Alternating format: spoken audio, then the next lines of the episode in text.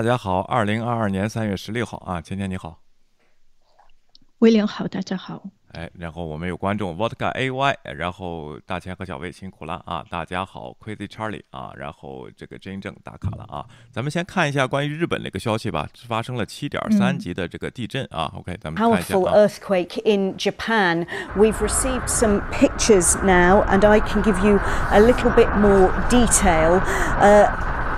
A tsunami warning, indeed, has been now issued in Japan after this powerful earthquake, which measured 7.3. Now, the earthquake struck off the northeast coastline of Japan, uh, but this has repercussions, um, and as you can see, uh, many homes in um, Tokyo and other places have lost power. At least 2 million homes have lost power, some in the capital, Tokyo. As I say, the, earth, earth, the epicenter of this earthquake was off the coast, uh, but a meter high wave is expected to hit land, and people have been warned to move away from coastal areas because of fears of a tsunami. But I think these pictures give you a sense of the strength of that earthquake. 哎，这是现场的一个情况啊。虽然这个震中呢不在这个呃这个本土，在海海中心啊，但是发布了这个海啸的警报，希望这个海边的人呢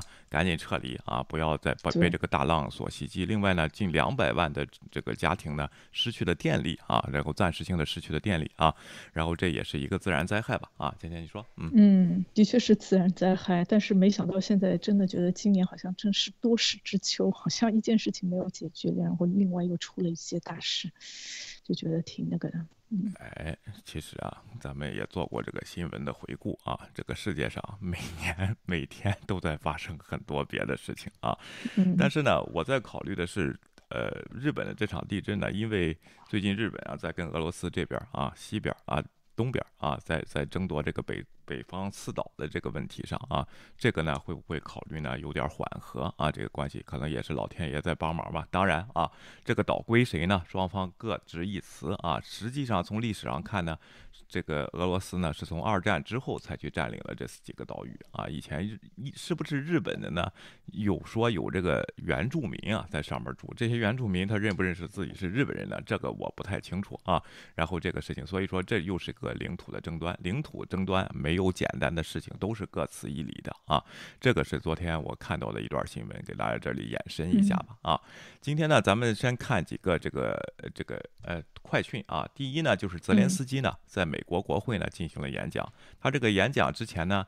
他还放了一段视频啊，大约三分钟的时间啊，整个国会里鸦雀无声。当然，这也是礼节性的东西了啊。OK，然后泽连斯基呢，在美国国会直播是原因珍珠港事件啊和2001年的9月11日的恐怖袭击啊，呃，呼吁美国国会采取更多措施帮助乌克兰对抗俄罗斯，但承认他拥有，呃的禁飞区关闭天空呢。可能不会发生了啊！他说，美国必须制裁俄罗斯立法者，并阻止进口。我们现在需要你，泽连斯基说，并补充道：“我呼吁你做的更多啊！”拜登将在泽连斯基发表讲话后发表自己的呃讲话，预计他在讲话中宣布向乌克兰提供八亿美元的援助。援助这个讲话已经发生了，确实是这么说的啊，包括呃用于反装甲和防空武器的资金。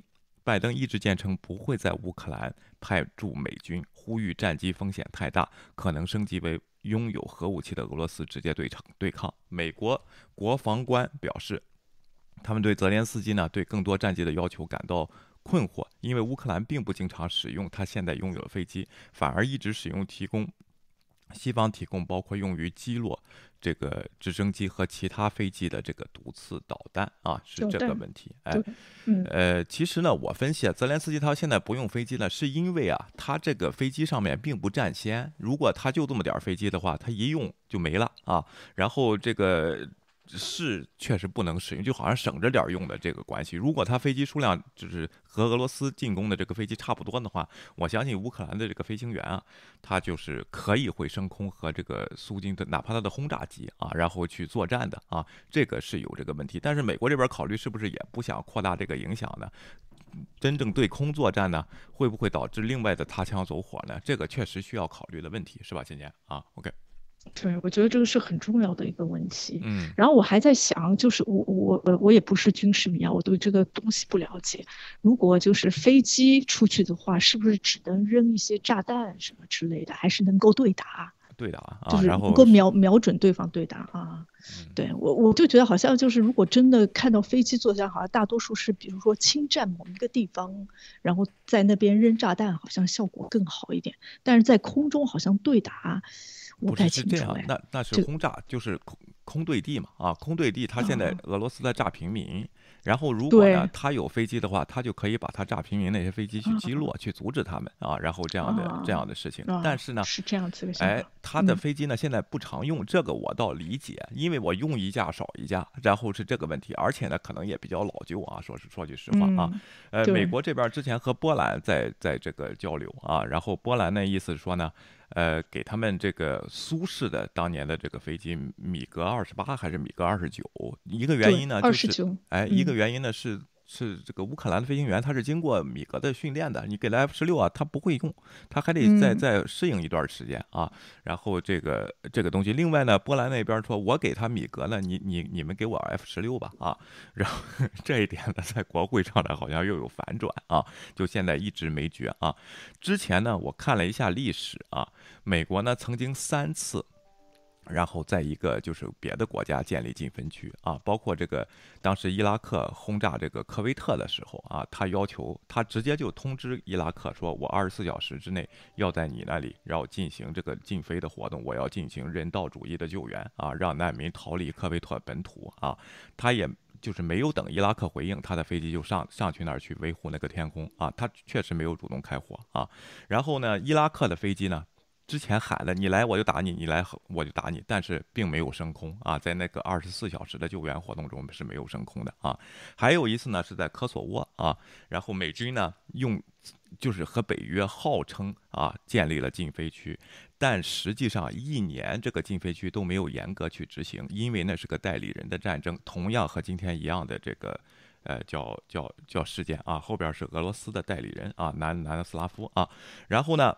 南这个南联盟依然用飞机进行轰炸啊，一年的时间，后来到一年之后的哪天才强制执行这个北约的飞机升空和南联盟的飞机在空中作战啊，打下击落他们几架，而且是发了三遍的 warning 以后他们不听啊，然后把他们打了下来。这是我看到几个历史。其实呢，这个禁飞区呢也得看对方的军事实力。当然，在伊拉克他的空军根本就不行啊，说句实话，他号称自己是第四大这个这个什么。空军力量啊，但实际上在在北在北约这个飞机上面前，基本上就是不值一提。北约飞机是超音速的 F 十六啊，他那边当时是就是亚音速还不到音速的，根本就不行啊。这个他也没有升空啊，所以说这个禁飞区呢，实际上是一个呃震慑性的作用。啊，这个问题，但是对相对于俄罗斯那边的飞机呢，它是有能力和和这个北约的飞机去作战的，这个确实会加大升级的这个情况，建立禁飞区，这个是一个，呃，非常棘手的问题，确实是，呃，可幸的是这个泽连斯基啊，他没有今天强求一再要求这个事情，而是呢在说你能不能给我们一点飞机，我们可以自己保卫自己的国家啊，是这个意思，倩倩。对。我觉得这个东西好像强求也得不到，就是也得对方同意，对方已经把自己的立场说得非常清楚了。哎，而且我也觉得所有的国家都想要避免这个引各种可能引起世界大战的那种可能性。对所以我我我今天还最后我听到了拜登自己说，他希望还是采取一些其他的措施，嗯，然后尽量的把普京拉从战场上拉到谈判桌上。哎，所以我就觉得，哎，他这个说的也挺对的。我觉得他这个还。挺正确的，那个战争再升级就没什么特别大的意义，我们还是保留这样子，现在能够维持这样子的情况，然后降，慢慢的让它这个降级，到后来用谈判的，就是这个方式来结束它是最好的。对啊，任何一场战争呢，到最后都是谈判，得回到谈判桌上啊，要不是这个打来打去没有什么用的啊。然后拜登呢，刚刚刚发布了演讲，宣布再提供八亿美元的军事援助，以抵御俄罗斯的袭击。然后在乌克兰这个泽连斯基在国会的演讲之后，他紧接着发布了演讲啊。然后像呃，然后就在弗拉德呃米尔泽连斯基向国会发表讲话几小时后，他称之为这是令人信服的讲话。拜登表示，美国正在增加其援助。仅在本周就达就达到了十亿元啊，以帮助抵御俄罗斯的攻击。他说，美国正在与我们的盟国和合作伙伴一起领导这项努力，提供我们今天正在增加的大量安全和人道主义的援助。我们将在未来几周内继续这样做，并补充说，战争是关于人民决定自己未来的权利，关于乌克兰永。呃，关关于确保乌克兰永远不会成为普京的胜利，无论他在战场上取得什么样的进步啊，拜登拜登仅用了七分钟的时间就表示，乌克兰战争是一场独裁者的胃口与人类渴望自由和愿望相抗争的斗争。他还强调说，美国不会在军事上介入，但补充说，只要需要，他就会帮助乌克兰，我们将坚持到底啊，他说的啊。然后呢，这就是今天早上发的一个这个信息。那关于世界各国的这个。这个政客呢在说什么呢？啊，拜登下周将前往欧洲参加一次特别的北约会议。拜登总统将于三月二十四日前往布鲁塞尔参加一次特别的北约峰会，并与同日出席欧盟峰会。此次会议将对针对俄罗斯入入侵乌克兰的持续威胁和防御的努力。此行的目标是他们与欧洲同行面对面会谈，并讨论美国在这次冲突上的位置，但没有透露具体行程安排，包括是否与泽连斯基见面。拜登被认为希望利用这次旅行来证明他在成功统一北约和其他的欧洲盟友，但欧洲外交官担心没有重大决定会摆在桌面上，他们正在努力提出一个可能来自西方联盟特别会议的公告啊。这个问题呢，我觉得拜登啊也不会强求啊。现在喊的最大的对这个俄罗斯啊。能源制裁的国家呢，本身不大这个进口俄罗斯能源，一个就是英国，是吧？我英啊，一个就是美国，美国呢只有只有最大百分之十，加拿大呢也喊了，但是根本就不进口啊，不需要啊。然后这个 这个问题，所以说美国美国，我觉得拜登他不会去强求德国，你赶紧换吧啊，我觉得也不会啊。然后这个问题，德国现在什么情况？关关于这个能源的事情啊？嗯，德国应该在能源上面不大会说，我轻易的说把我北北溪号给关了。这个那个 Olaf Scholz 已经说的非常清楚了。然后今天新闻的话，就是从是这个月开始，因为账单就是用气的费用会会变成呃翻倍，就是这个气的价格会翻倍，这是个不争的事实。然后汽油的价格也是在往上的往上升，是这样子一个情况。但是我觉得呃，目前为止没有。马上就是解决这个问题的办法。然后我呃，德国的就是接下来的目标就是尽量的把能源转成为那种可再可再生的那种清洁能源，然后还一定程度上减少对俄罗斯的依赖。大概计算下来，大概只要就是我们少用百分之二十，就能断掉一些对俄罗斯的依赖。哎，OK，我想问问一下，他们这个钱是啊，当然他们是欧元，不是美元的支付系统啊，它不受这个 SWIFT 影响。他们是用卢布支付吗？姐姐，这个不是啊，他们在瑞士支付的，应该是，这肯定也是用 SWIFT SWIFT 的方式啊，他根本就没有在这个 SWIFT 里面就是把把这个给取消了，他们还是用 SWIFT 的方式在在支付。啊，应该是啊，嗯，应该不是，应该是欧元啊。然后这个这不不参加美美美国的这个 SWIFT 这个系统啊。然后我我就说能不能谈个 deal，让让德国用卢布支付？我觉得挺好德国干嘛要用 要用卢布支付呢？对，用卢布支付多合算呢。然后以前以前卢布你觉得德国有什么在外汇储备还会储备很多卢布吗？不可能啊！如果外汇储备，肯定储备的都是美元和金金条啊。啊，OK 啊，我觉得俄罗斯也不会同意，你知道吗？用卢布支付啊。OK 啊，好的啊。然后咱们下边再看一下呢，这个呃。托尼·布莱尔啊，这这个老家伙又出来了啊！对乔拜登呢发起了含蓄的攻击，他批评了北约不与俄罗斯作战的奇怪策略。这位前总统说啊，俄罗斯总统普京正在利用北约的不断挑起事态升级的正确愿望和他升级的意愿，作为对我们施加压力的一种手段。他认为。普京甚至威胁要发动核战争，以推翻民主选举和和平国家总统。这种背景下，我们一再向他们保证不会以暴力回应，这是不恰当的啊！布莱尔说，即使立场是正确的，不断强调它也是一种奇怪的策略啊。呃，我想回馈布莱尔啊，你说这个事情啊，一再强调的原因呢，是因为这个民意啊是非常重要的啊，都以为北约呢是这个。这个叫什么的？你可以以一敌十，直接把俄罗斯在乌克兰赶走的。你为什么不用这么强大的武力去干这个事情啊？这个民意是好多人是这么想的啊，但是呢。作为一个理性的人来考虑这件事情，我一旦采用的时候，那是一个核威胁很大的国家，把世界带入了第三次世界大战呢？这并不是这些人想要做的目的。所以说呢，这其实是给人民说的，我们不会采这个这个加入这个战争啊，让大家冷静下来思考一下这个事情啊，这是这个问题。但是托尼尔不不不参政，他就他他站着说话不腰疼啊，就跟英国根本不不进口这俄罗斯的石油，他就说号召为什么？我们还不进了它啊？你可以进没有问题，但是也没有要求北约所有人全部都进。你根据自己的情况，但大体咱们的立场是一致。慢慢的你减少，你看你对他每天提供这么多钱，以后他又发生战争，咱们就不好办这个事情。渐渐的，咱们还是买盟友的东西。另外呢，新型能源也是世界的一个趋势啊，就是这样说的。你觉得对布莱尔这个是不是现在在这里又出来要想要站高点啊？你说，嗯。对我举双手双脚同意你的观点，我其实觉得他很不要脸，真的就是退居退居二线了，然后拉着自己的智库，就跟某些其他的智库一样，就上来开始指点江山。其实他，我觉得他这个就是明白人装糊涂的一种表示方式，然后就指责别人不行，然后估计下如果我在位的话，哎，我的政策就会完全的不一样，就大概暗指一下这样子的。而且他应该也知道，就是现在因为反战的情绪。非常高涨，他这番言论呢，可能会吸引更多的人给他点赞。我觉得助力，起码吸引这帮极右这一派啊。说句实话啊，然后极右这帮连人俄罗斯餐馆都砸了啊，真的是啊，我就给大家说，所以说这这些东西很容易的这些言论啊。另外，我想对比一下，这个默克尔有对到现在也没有出来说指点一下啊，有吗？默。科尔好像没出来指点一下，但是之前好像有人的确采访过他，但是他说他不会参与这个事情，让别人就是让接下来的那些人处理就行了。对，这是正确的态度，是不是啊？咱这个川总统还在经常发表意见呢，现在最大的言论啊，就是叫他儿子出来说啊，他儿子昨天上了 CNN 的采访啊。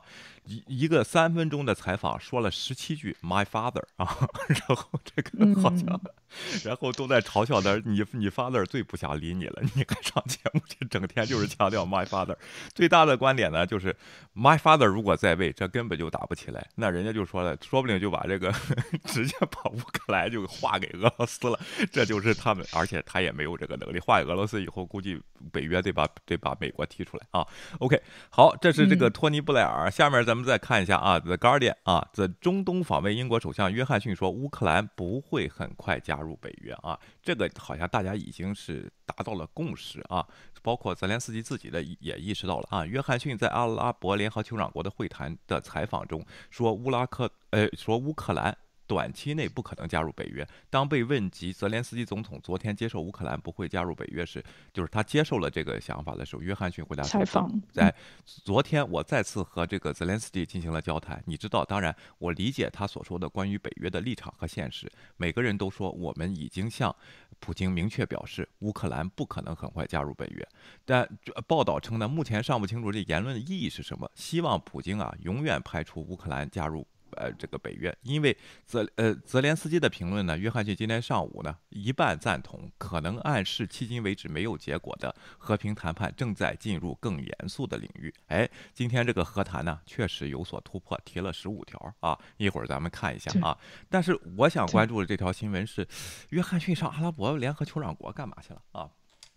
你说说，可能去谈一些。我觉得最近好像这些所有的首脑都在通过这一次危机，在寻找自己的机会。嗯，就是其实前几天好像那个舒尔茨也去了那边，就看一下能源啊这方面的，因为俄罗斯有可能不可靠了，还得找其他的出路。所以最近这些首脑之间的联系什么之类的都非常的密切，大概都在寻找一个方向，寻找新的市场，寻找新的渠道吧。但我其实说这条新闻，我本来想说一些另外一件事，在在今年二月十四日的时候，约翰逊说了一句话，他说：“我们怎么样也不能接受出卖乌克兰，就是加入北约的利益作为谈判条件。”然后一个月过了之后，他突然就反转了，所以我就觉得，哎呦，真的就是对大英帝国突然一下子有点鄙视。这是你，你是因为受我的影响啊，因为这个，这个我我倒觉得这个口径是一致的啊，所以说这就是我看到不一样，就是我不能拒绝你乌克兰加入，但是你不会很快时间加入，他怎么说他也不会说反转的这个事情啊，所以说这就是咱们那天辩论的这个。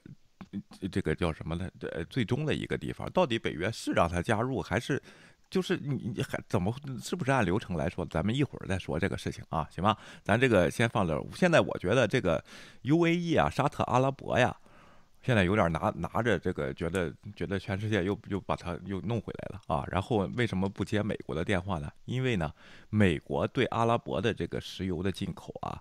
之前从每天好像是几百万桶，现在下降到一年才五十多万桶啊，从那儿这个这个制就是。获取石油，他觉得当时美国是冷淡了他，就是我本来是你的伙伴的啊。说句实话，有有些人说这个阿拉伯的一些酋长什么的，这个王室啊都是美国扶持的，这个也也有可能啊。然后这个问题，他说我是你的盟友来，你怎么说提我就提我了？现在你想让我增加产产量，我就增加产量嘛啊？你没这么好的事儿啊。然后就故意拖着这个不理。我看这个约翰逊也去了啊，这个 Shorts 也去了，没那没有别的地方了啊，自己不产油的国家就这些地方，是不是？对，对，的确是一定程度上是难为他们了。这个市场也就这几个，那肯定要到那几个国家。但是其实英国我不太清楚，它需不需要大量的石油。但是我觉得它之前好像到俄罗斯买的也比较少。但是这个怎么说呢？石油能源这这个危机也是非常重要的。然后哪个国家缺了能源，缺了这个就会对自己造成致命的影响。所以就算它现在的就是渠道购买渠道没有受影响的话，那那还不如就是自己再找一条下家，等于有两方面的渠道，给自己多一点安全的保障。我觉得这个作为一个领导人做这方面的决策也是也是对的，也是有效的，应该这么说啊。其实我英这个地方玩的挺高的，在这个呃海湾啊，我英一开始就是初始者殖民地啊，然后他现在的 BP 呢，在不管是你是阿拉伯石油啊、欧佩克呀什么这些东西，它都有股份的。但我觉得德国也有啊，美国也有，这这是这个企业行为，但是国家是确实是在后边的，这个是一个能源战略战略啊。中国的公司也有啊这个问题，所以说大家看国际政治呢，还是咱不能光 看表面的，但是呢，更深入的时候，咱们也不能用阴谋论来考虑这些问题啊。是吧，芊芊啊？OK，嗯，哎，然后呢，这个 咱们再看下一条啊。OK，走路有中国信息的俄航运运输局的一高管，这个被解雇了啊。俄罗斯生意人报援引知情人士报道，俄罗斯航空运输局负责确保飞机航行能力的库迪洛夫。这个不得不走人，被解建啊！夜间对路透社证实了这一事实啊。库迪洛夫上周透露，俄罗斯考虑从土耳其和印度那里获得急需的飞机配件，原因是从中国采购的飞机零部件呢的努力失败了啊，中国可能没卖给啊。OK，生意人报援引库呃库迪诺的话。报道说他已经被解雇，因为他传播信息触犯了法律。俄罗斯航空运输局拒绝对此表态。啊，本周一，俄罗斯启动了一项新法，允许该国航空公司租赁的外国飞机在俄罗斯境内注册并使用，即便他们的主人未经许可。啊，就是依法充公了，然后自己使用。啊，OK。对于中国而言而言呢，库迪诺夫的言论也极具敏感性。华盛顿曾威胁北京，若违逆制裁，帮助俄罗斯并自食其果。由于这个，由于波音和空客等主要国际飞机的制造商已停止出口配呃出口配件，制裁已导致俄罗斯的大部分外国飞机配件的禁运啊，就是没有没得换了，没得维修了，一个轮换了也不行了啊。然后就这个问题，本来想找中国呢，中国可能那边没答应，因为现在的压力啊，要去找这个土耳其和印度啊那个地方。但是这个消息呢也给走漏出来啊，你怎么看这个事情啊？我觉得这个可很有可能这件事情，嗯，然后因为空客和波音都是大公司，嗯，而且这种大公司通常，哎，你一段对我进行怎么样，或者你不，我这边已经出了不许给俄罗斯提供这样子的帮助的决定了，如果你再背道而驰，一定要一意孤行的话，说不准他接下来也不给那个空客和波音也不给中国提供配件了。这样子，中国的飞行就会遇到了威胁。我们这个这么大的国家不能飞，这个是大问题。虽然就是高铁也挺发达的，但是我觉得我们没有办法拒绝，我们还要通过国际贸易，我们还要把我们的货物送出去，人送出去。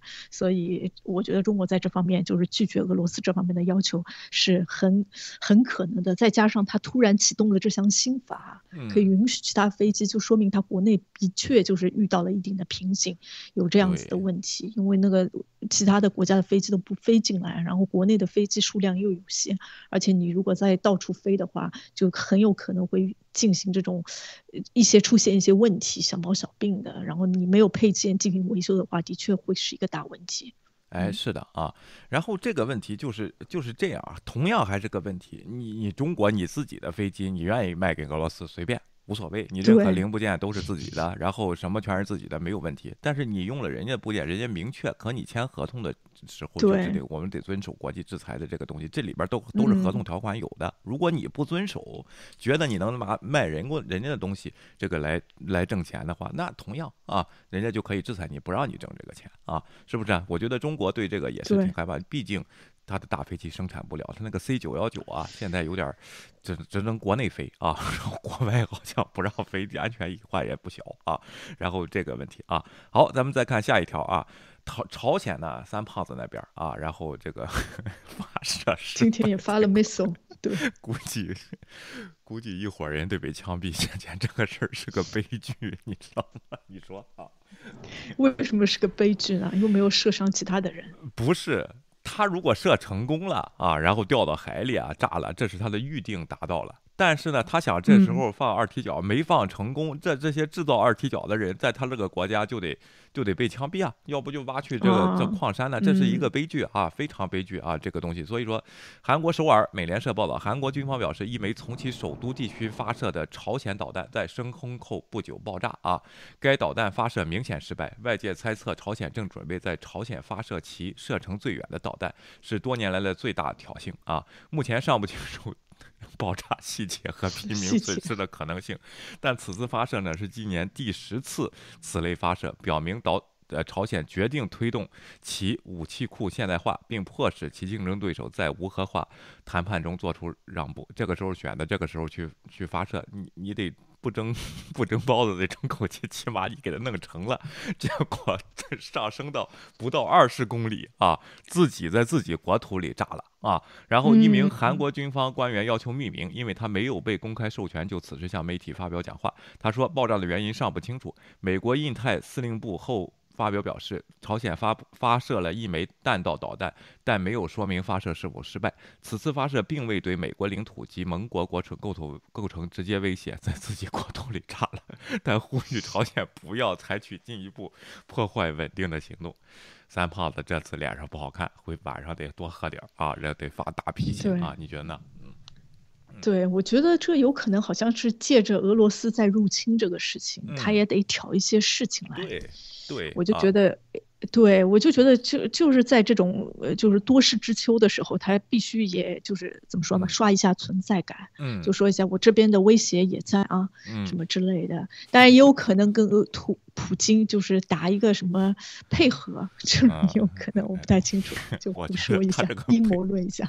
他这个配合 有点打错了，太失败了。然后，然后美国这边估计笑得哈哈的啊，咱就发表个声明，呼吁他一下，不要再发了，你也就好了。对，对，关键就是最近中国的压力太大，没有办法打配合，哎就是要朝鲜打配合。哎，这点阴谋论倒是可以啊，是不是中国让他发一个，结果没发好，然后这个事情有点，这个三胖子最近这个火车的援助得给他减半啊，这个事情没弄好啊，估计又得枪毙人了。这对他的研究人员这些来说，摁按钮的那个可就不是好事了啊。好，下边再看呢，这个。多国部长反对波兰提出的北约代表团啊，在波兰、捷克和斯洛文尼亚。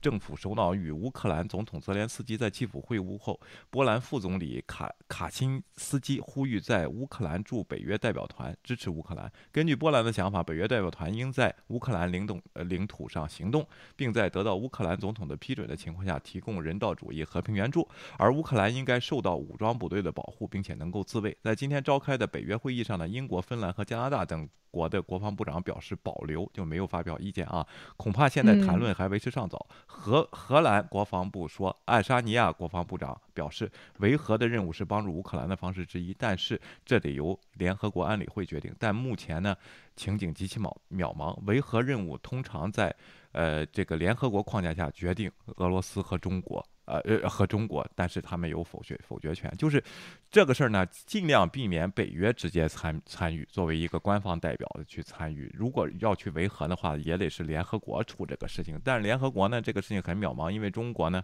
和这个五常嘛，中国和俄罗斯又是常任理事国，它有一票否决权，这个事儿呢可能干不成啊。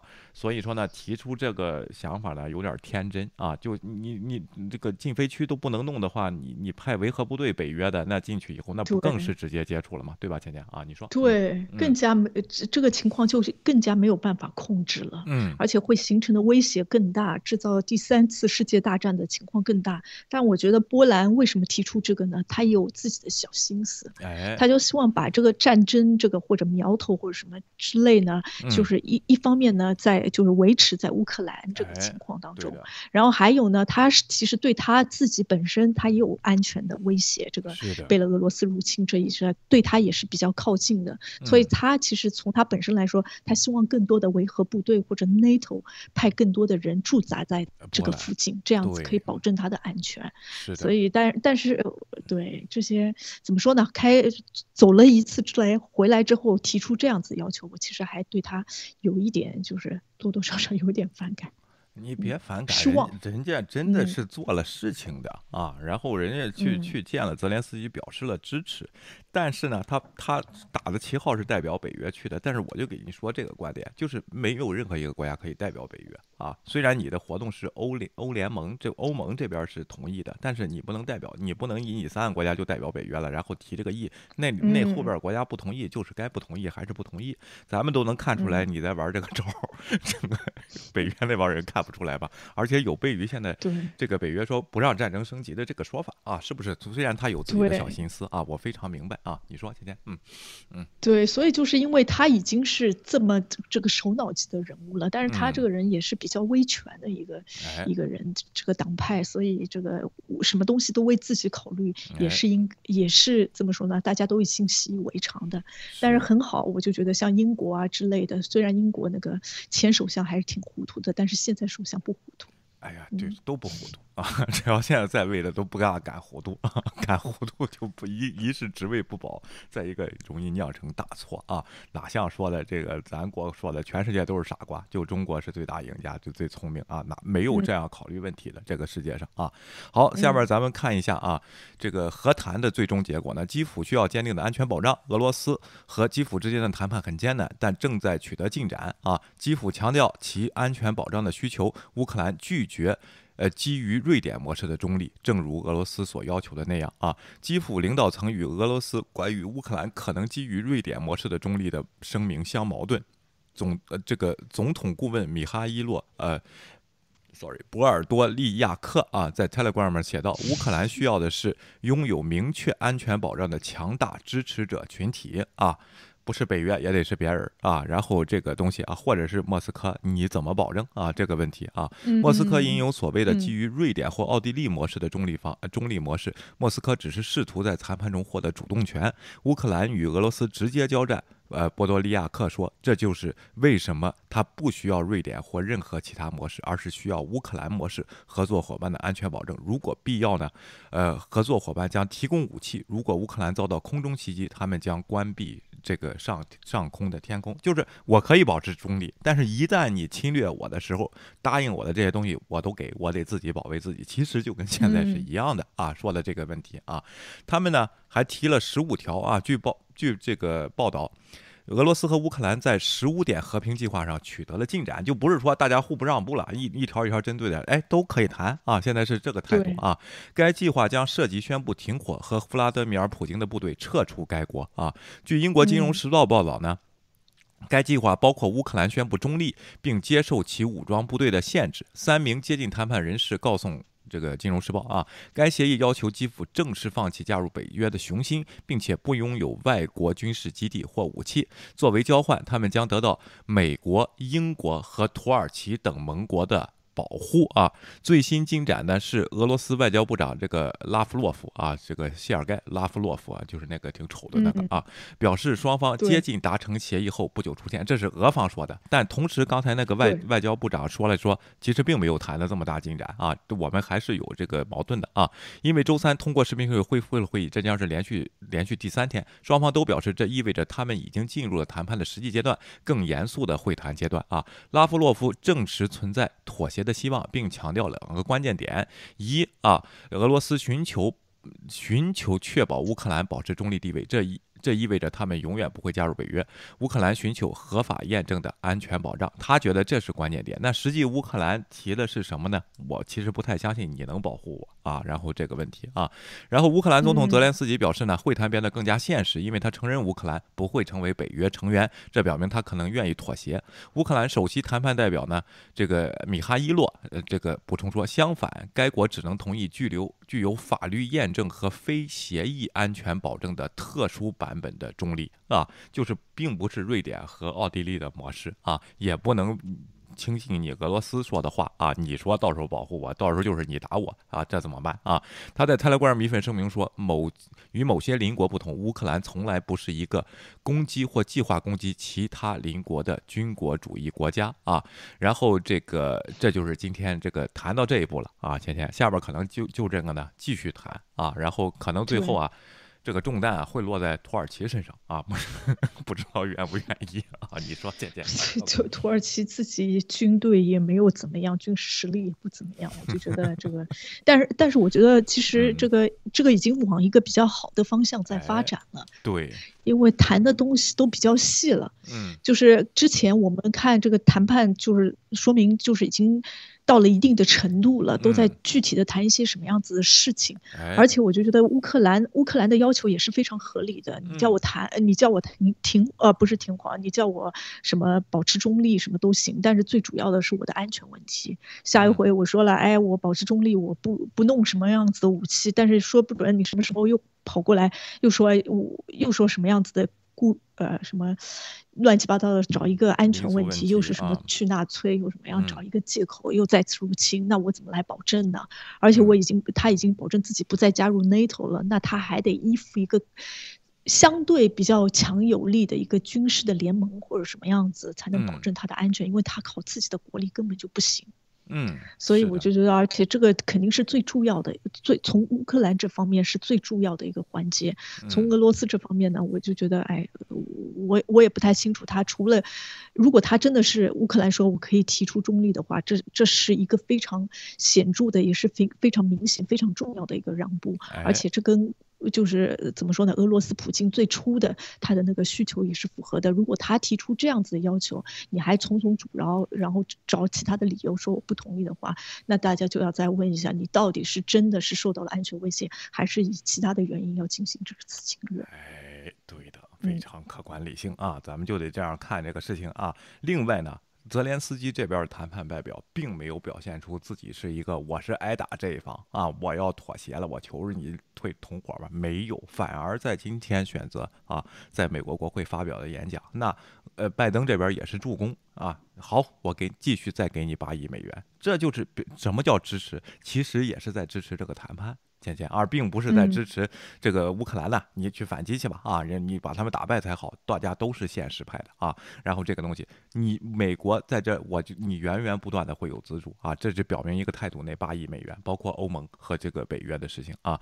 然后虽然你是在战场上跟他们交锋，也有死伤的这个难和难民的问题，但是我们永远站在你这边，这个会使他在谈判桌上有更多的筹码。如果真的是把乌克兰当年的波兰一样孤立出来啊，然后根本就没得。谈那个德国人跟波兰人都不谈啊，然后就是这个问题啊，所以说这个就得看这个事情啊，咱们还得静观其变啊。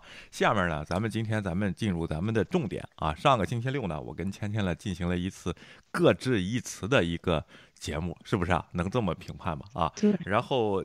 其实呢，我俩的观点啊是统一的，只不过呢，芊芊摸了象头，我摸了象尾巴。咱今天呢，咱给大家展现一下整个大象是什么面目，也就是说，这个战争到底是什么起因？当然，也是只是一派的观点啊。这个怎么起因，能不能避，有没有可能避免？下次人类再遇到这样事情的话，应该从什么角度去考虑问题？这也是我们要达到的目的啊。行吧，芊芊啊，咱们选用了一篇这个未报的这个。报道啊，然后这个一番评论员文章吧，写的也非常全面、具体和深入啊，咱们给大家说一下，行吗？啊，行，好，这篇这个题目呢是这个报道呢是三月一号发出来的啊，这是卫报啊，这个因为我英的报纸呢，有时候啊，说句实话是比较犀利和中立的，而且兼顾人文主义色彩，倩倩啊，当然卫报。总体的观点呢是有点偏右的，但是他的作者在这方面的这个写的这个这些观点呢，我觉得他的视角是非常的独特和全面的啊，这一点我得给这个作者啊。他的题目是呢，这场战争是不可避免的嘛？俄罗斯对乌克兰战争的简史啊，要了解这场战争的悲剧呢，值得回顾过去几周几个月，甚至要超越弗拉德米尔·普京啊。这位呢是这个《卫报》的专栏记者，叫基恩·格森啊，然后。或者三个月前，每个人都在争论啊，是否会发生战争？弗拉德米尔·普京是在虚张声势还是认真的？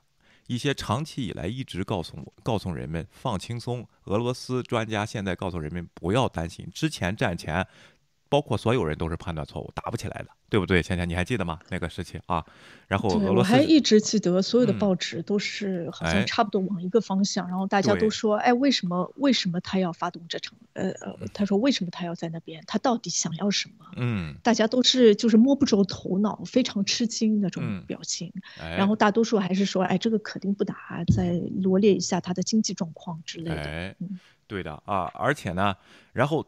当当当打了以后呢，马上就是哎呀，德军进攻波兰啊，就是闪电战，三天结束战斗啊，然后占领基辅，然后回家啊，然后就成了就又又偏成那边了啊，然后这个问题啊，但是他在怎么看呢啊？其他长期批评普京的人说，他只是想引起人们自己的关注，这一切都是为了炫耀啊。就是炫耀，那意思就是要引起注意啊，引起他国内的注意或者什么。在分析家眼中，部队观察者和电视观察者之间发生了争论。部队观察员看到俄罗斯军队在边境和克里米亚大规模集中，并警告入侵。这就是美国一直在喊“狼来了，狼来了”，他要打，他要打啊！北京那时候在开奥运会啊，大家还记得吗？啊，电视观众表示，俄罗斯电视台并没有向。俄罗斯入侵之前那样加剧歇斯底里的宣扬这片战争，这意味着不会发生战争。在二月二十四号晚上，当俄罗斯导弹击中乌克兰境内的军事设施和民用目标后，俄罗斯装甲车队越过边境线时，这个问题永远得到了解决，那就是战争开始了啊！然后大家哎开始争论为什么要打？普京疯了吗？他真的关心北约的扩张吗？他是否在思考不道德的类别啊？就是就是真的是不管人类是怎么样了，他也要达到他的目的啊！正如普京的长期学者菲奥娜·希尔所建议的那样，从根本上说是历史性的。沿着对普通凡人来说毫无意义和时间时间尺度，他是在一点一点的尝试冲击俄罗斯帝国吗？爱沙爱沙尼亚是下一个吗？就是波罗的海三三小国啊，那个有人就说了啊。OK，然后这位作者呢，在一月份去了莫斯科，看看我能学到什么。这座城市看起来很漂亮，你看，所以说我说我印的报纸啊，兼顾着人文主义的思想，它得描写一下景物，你知道吗？地上铺着雪，大家都很平静。是的，压制正在加剧，就是俄罗斯本身的对言论的压压制正在加剧，政治表达的空间正在缩小，死于疫情的人数比官方承认的要多得多。是的，谈到新冠病毒，普京对对此偏执。这个持偏执态度，迫使任何想亲自见到他的人提前一周在克林姆林宫，这个为此目的呢，专门包了一个房间，隔离一周啊。才能见他，然后见他的时候弄个二十米大桌子，坐在五米那个地方，他坐十，他坐十五米那个地方。他比较相信生化病毒这个事情，生化武器。嗯，没有人认为事情往着正确的方向发展，但与我交谈的人中，没有一个认为入侵真会发生啊。他们认为普京在从事强制外交，他们认为美国情报界已经失去了理智。我拜访了朋友，听了他们的思考，模拟了各种场景。即使入侵确实发生了一个很大的如果，它会很快结束。我们都同意，这就像克里米亚，精确的操作，使用压制性的技术优势。普通一普京一直都谨慎，那种从不打架的人，他也不一定会赢。这将是可怕的，但相对无痛。但是错了，我们都错了啊！每个人。都错了，并没有组织每个人立即声明啊，立立即声称，事实上他们是对的啊，我们是例外。我们当时确实判断错了，说不会打，然后美国 在用用这个狼来了的手法啊，然后再压制他，但实际上他还是打了啊。多年来一直在争论普京是一个血腥暴君的俄罗斯专家争相为他辩护，因为他无疑已成为他们一直声称的那个人。这个人是个坏蛋，是个暴君、独裁者，疯了啊！然后只听个人的意见啊，这是一派的，是不是？芊芊啊，OK。而且他们说的都对，猜测正确。对，另一派呢也是这么说的啊。多年来一直在争论，我们需要注意普京警告的俄罗斯专家也可以声称自己是正确的啊。尽管呢，他们的声称呢。是比较安静的这种声称，就是又又去做个报告啊什么的，又去讲个演讲啊，出本书啊，就这样的方式啊。因为普，我曾经就警告过你，但是你没有采取行动，就这样。你那是没写书，那你要不你去写写去写本书？所以说你现在还，人家都说这两方都说自己是对的，真的咱们就要解决这个问题啊。因为普京呢，最终对这些警告采取了行动啊，像往常一样，昔日美国政府的官员在电视上被宣传为这个谈话首脑，汤姆散。散布他们的智慧，不承担任何责任，就好像他们并没有以某种方式为这场灾难做出贡献了。这一点呢，我跟我跟芊芊得评论一下。这个地方，他说，二零零八年布什在北约的一次会议上邀请格鲁吉亚和乌克兰加入，是吧？你说一下这个历史。对，对，的确是这样子。之前的时候，在二零零八年的时候，就是 NATO 召开了一次峰会，然后召开了这次峰会之后呢，呃，就是怎么说呢？布什当时的时候，总统是乔治·布什，然后单方面就说：“哎，我们要邀请，就是乌克兰和那个叫什么格鲁吉亚，这个他们呃可能参加我们当时的那个预备的那个项目，然后尽快的就会。”尽快的达成作为那个北约的成员。当他说了这个之后呢，就是引起了呃法国还有就是德国默克尔主要的他的反对意见。默克尔直接就出来，哎，你为什么这样子？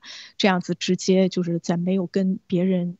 跟其他的成员国在交代之前，或者是通报之前，或者没有经过我们的同意，你就发出这样子的邀请，嗯，然后就说，哎，把这个东西要无限的搁置，呃呃，也没有说无限搁置，要继续搁置。现在乌克兰没有达到这样子的成员国的标准，嗯，他先先要解决他自己本身的才能问题，才会可以考虑什么之类的，就是这样一个事情。嗯，对，你说这个地方呢，我看到是当时布什啊，在这个北约的峰会上，该他说话吧，他完全脱稿。他来了这么一段啊，他就这么喊了一段所有人都感到震惊啊。然后呢，这个后面呢也没有付，说句实话啊，也没有付诸付诸实动，这就是。这个布什啊，所以说这届总统呢，他的诟病是很大的啊，包括这个对伊拉克这个战争这个借口，那个去年去世那个为鲍威尔将军啊，一生最大的污点就是这个事情啊。然后实际他是被布什和他的这个后面这个幕僚啊给利用了，他并不知情啊。但是呢，就是这就是中国传那段子叫洗衣粉，我昨天晚上去查了查。就是那意思，就是说，这个伊拉克有大规模杀伤性武器，在联合国的时候展示了一袋这个粉末啊，说是在研究炭疽这这个东西啊，实际上并不是啊。当时这个鲍威尔呢是。挺有标志性的人物，参加过越战、海湾战争啊，是一个战斗英雄来的。他还和布什呢去美国，呃，去英国，当时说服了就是刚才在那胡说的 Tony 布莱尔。当时我在场的，我在英国的，我就说当时我是反战的。伦敦街头一百万人上街去反战这个伊拉克战争啊，但是 Tony 布莱尔呢在国会上就发表了演讲，就是用了这个理由：这个大规模恐怖主义、大规模杀伤性武器一旦入一旦打到全世界，我们想怎么办啊？这个问题啊，这个呢？是他人生的污点，所以说这个布什这些总统是有诟病，这一点我是承认的。而且他完全没有尊重北约其他的成员国，直接就去说了这句话啊。嗯，但是我想的话，他二零零八年说的这句话，是不是导致了进攻格鲁吉亚的这个这个做法呢？这个当时这个俄罗斯的做法呢，咱们还得去看这个事情，我还不了解里边到底什么来龙去脉，是不是又导致了二零一四年的克里米亚战争呢？是不是又导致今天的呃这个普京入侵这个乌克兰呢？这些事情，我觉得我们都北约的成员自己都不承认，他说就是这个叫什么呢？不实说的话啊。但是俄罗斯呢？他肯定也知道北这个事情是做不成，但是他用这个为借口呢，是不是感到他的压力呢？他有他的想法，一会儿咱们自己看行不行啊？然后就就到这里啊。OK，这场战争呢，并非不可避免，但多年来我们一直，哎，等一下啊，但多年来我们一直朝着它前进。西方、俄罗斯和乌克兰。战这这三方啊，战战争本身并不新鲜。正如乌克兰人在过去两周内经常提醒我们的那样，它始始于二零一四年俄罗斯的入侵，就是对克里米亚啊。但根源可以追溯到更远的地方。我们仍在经历苏联帝国的垂死挣扎，我们也在西方收获苏联解体后我们在该地区的失败政策的后果啊，就是。确实有这个事情发生，苏联解体，那是因为苏联解体这个影响还没有结束呢，还是因为苏联解体后我们就是北约这边太自大了，太。觉得他这是他们美国的功劳了，然后导致了一个孤立的自大啊，然后这个问题导致现在的结果呢？下边他分析啊，这场战争是一个人和一个人的决定，弗拉德米尔·普京啊，就是就是他的决定，他在科维德孤立的情况下发出了呼吁，未能发起任何形式的运动来获得公众支持，并且几乎没有与最微小的核心圈子之外的任何人谈论这件事，这就是为什么就在入侵前几周，莫斯科没有人认为会发生入侵。现在它也不叫入侵，它叫什么特别军事行动，是不是啊？哎，OK。此外呢，他显然误解了乌克兰政治局势的性质以及他遇到的强烈抵抗。尽管如此，要了了解这场战争的悲剧以及它对乌克兰和俄罗斯以及我们其他人的意义，值得回顾几周、几个月，甚至超越弗拉德米尔·普京之前的事情啊。事情不必如此如此发展。尽管到底哪里出哪里出错更难确定啊。这个很全面的看。这个问题啊，第一就是苏联的解体后，俄罗斯和乌克兰啊，三十年前，随着前苏联宣布独立，帝国就这么悄无声息地消失了，所有人都松了一口气，除了亚美尼亚和阿塞拜疆，在亚美尼亚民族。飞地啊，纳格尔诺卡巴呃卡拉巴赫发生令人讨厌的统一主义冲突以外，几乎没有暴力冲突啊，好像很一夜之间消散了啊，这个大帝国啊。但渐渐的，几乎在不知不觉之中，冲突开始出现在前苏联的边缘啊。在摩尔多瓦，俄罗斯军队支持了一个小型分离主义运动，该运动最终形成了一个小小的分离共和国——德涅斯特河沿岸地区。这就是现在那个有争议的地区啊，在格鲁吉亚阿布哈兹自治区也也在俄罗斯军队的支持下，与第比利斯的中央政府进行了短暂的战争。南奥南奥塞蒂也是如此如此。车臣是一个俄罗斯共和国，它在整个19世纪。都在激烈的抵抗帝国的侵略，在苏联统治下遭受了巨大的痛苦，宣布自己独立的愿望，并在两次残酷的战争中被推翻。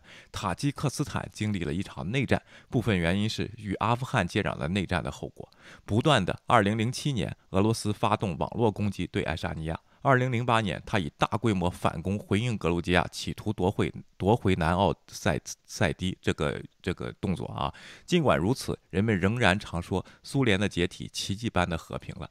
然后是乌克兰啊，OK，就他的观点呢，就是当时苏联是和平解体了，一九九一年的时候，但他后来的矛盾到。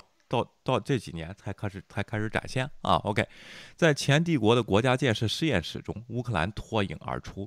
一些前苏联加盟共和国有着悠久的政治传统和独特的语言、宗教和文化习俗，其他人则更少啊。其他人基本上都是俄罗斯附属了啊。然后这个问题啊，乌克兰还保持自己的文化啊，是这个意思啊。在两次大战之间，波罗的海各国各自独立了二十年。在一九一七年沙皇政权垮台后，大多数其他共和国充其量只是进行一次简短的独立实验。使事情复杂化的是，许多新成立的国家有大量讲俄语的人口，他们要么不感兴趣，要么积极参与，对他们的新的国家项目怀有敌意啊。其实还是就是好多独立的国家，它好多有大量俄罗斯人口，它还是心系俄罗斯，你知道吗？它是这个意思。说是乌克兰是吗？乌克兰本身的确就是内部是一个挺严重分裂的一个国家。哎，然后西边和东边的确就是不怎么嗯和，东边的比较偏俄罗斯，西边比较偏西方世界，的确是这样一个情啊况。，还嗯有就是就是那些三小国啊，什么这些就是摩尔多瓦呀这样地区也是同样的问题啊。OK，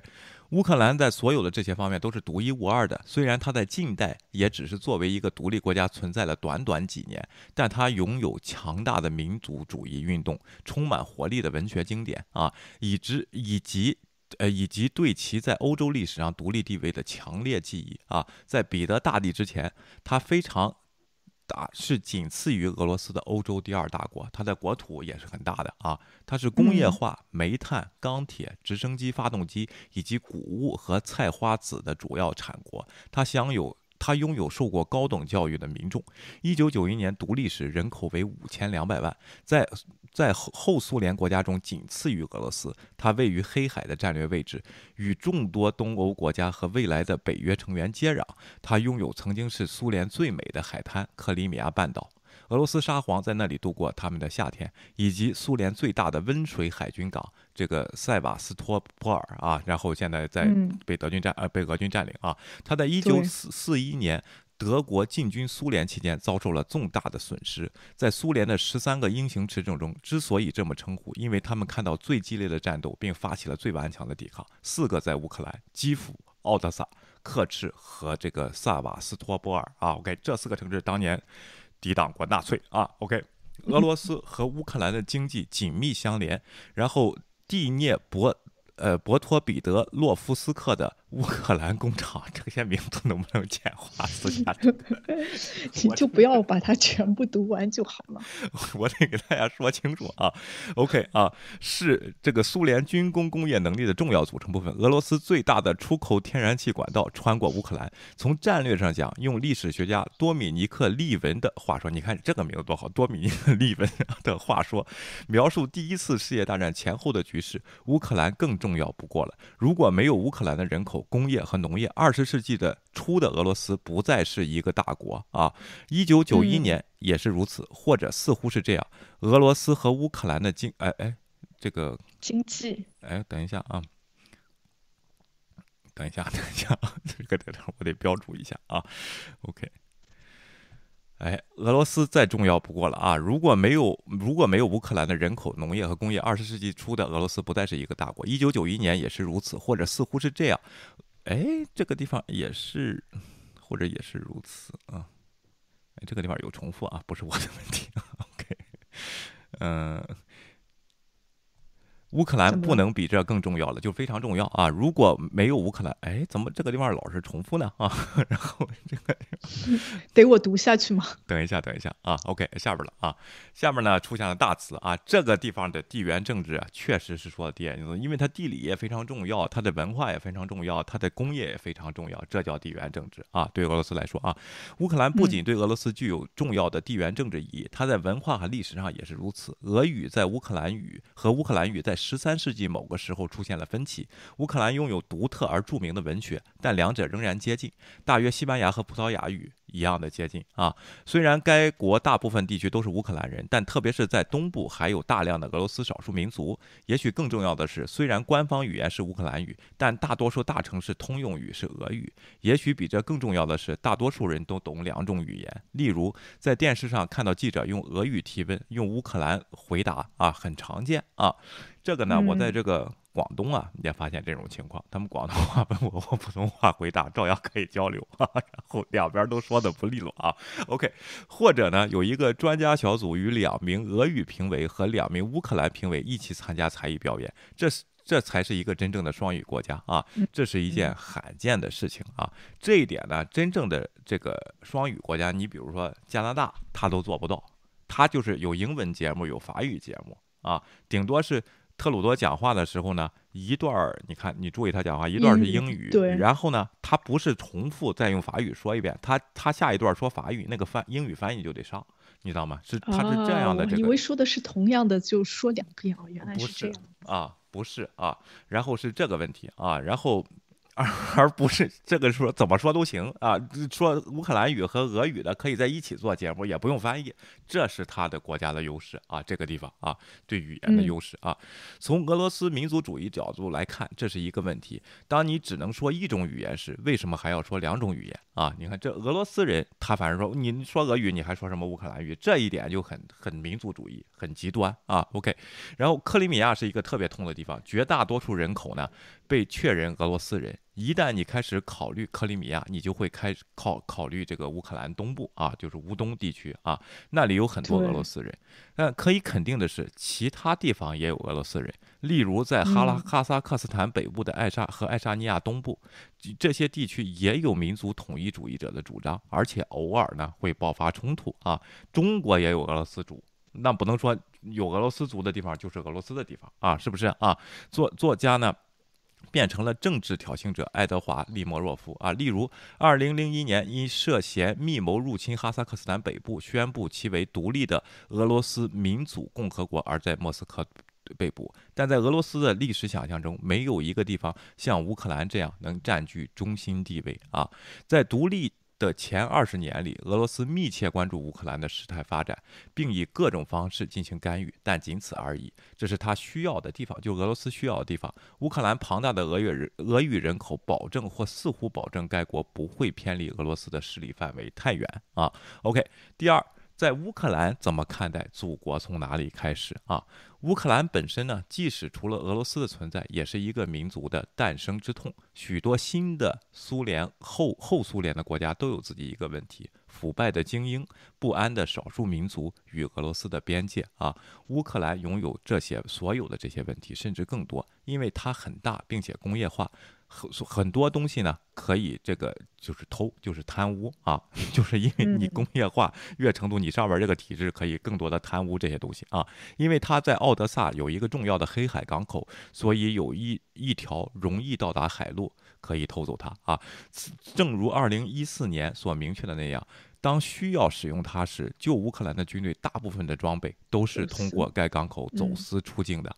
包括咱们的航母明斯克号 啊，这这就是也是从这个港口拉出去的啊，对对吧？啊，OK 是明斯克号吧？啊，现在改成了辽宁舰啊。OK，最重最重要的是。乌克兰即使没有分裂，也肯定不会立即被视为一个统一的政体，因为多次被征服和瓜分，这个国家的历史记忆本来就支离破碎。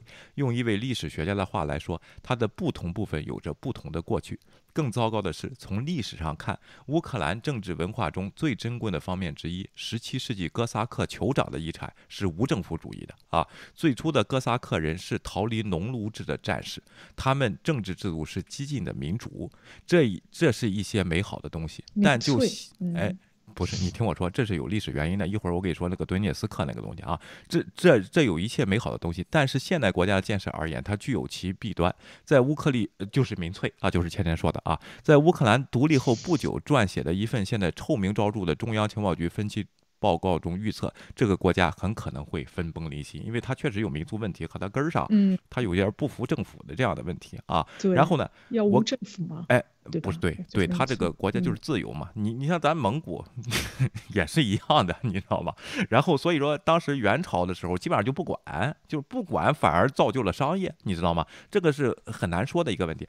但是呢。就是乌东地区那两个地方，就是苏乌克兰人是看不上到乌东去工作的，因为那时候是俄罗斯来的农奴进行了工业化，他们能挣到工资，他们觉得很心满意足。你知道吗？他们就是对这个制度啊，并没有反抗。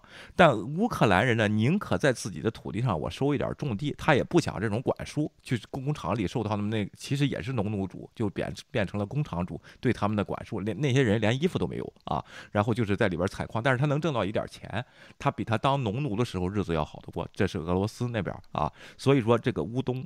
这个这个地区的发展、工业的发展、文明的发展是这么过来的啊，就会造成两个国家的不同，两个文化理解的不同啊。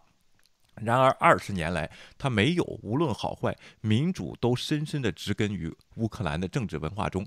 因此，虽然在俄罗斯权力从未转移给反对派，却在乌克兰一次又一次的发生。一九九四年，乌克兰第一任总统。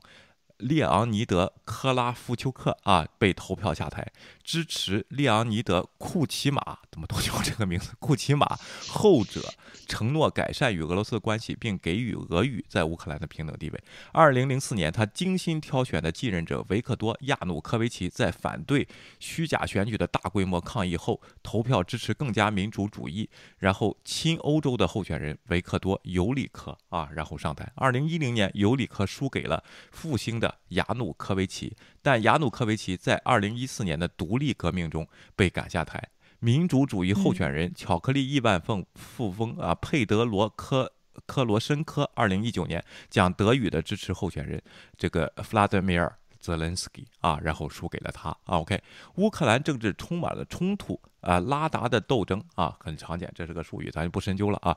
抗议是日常生活中的事实，例如在两千年，针对库奇马的大规模抗议活动出现了，当时他显然下令谋杀记者，这个 George Gang 呃叫什么 Gandes 啊，OK，他的无头尸体在基辅郊外的树林中发现。这这是两千年的事情，这样国家你觉得他能加入北约吗？啊，然后就是现在来说，按现在的标准，他是不可能的。芊芊啊，就出现了这样的事情是不可能的啊。还有这个地方我补充一点，你还记得当时沙特在哪个国家把他的这个记者卡舒记给骗到大使馆里给肢解了吗？你记得吗？这个事情不记得，你不记得啊？我也不，嗯，哎，当时呢，这个大公司啊，对这个沙特呀，也进行了这种报复性的离开啊。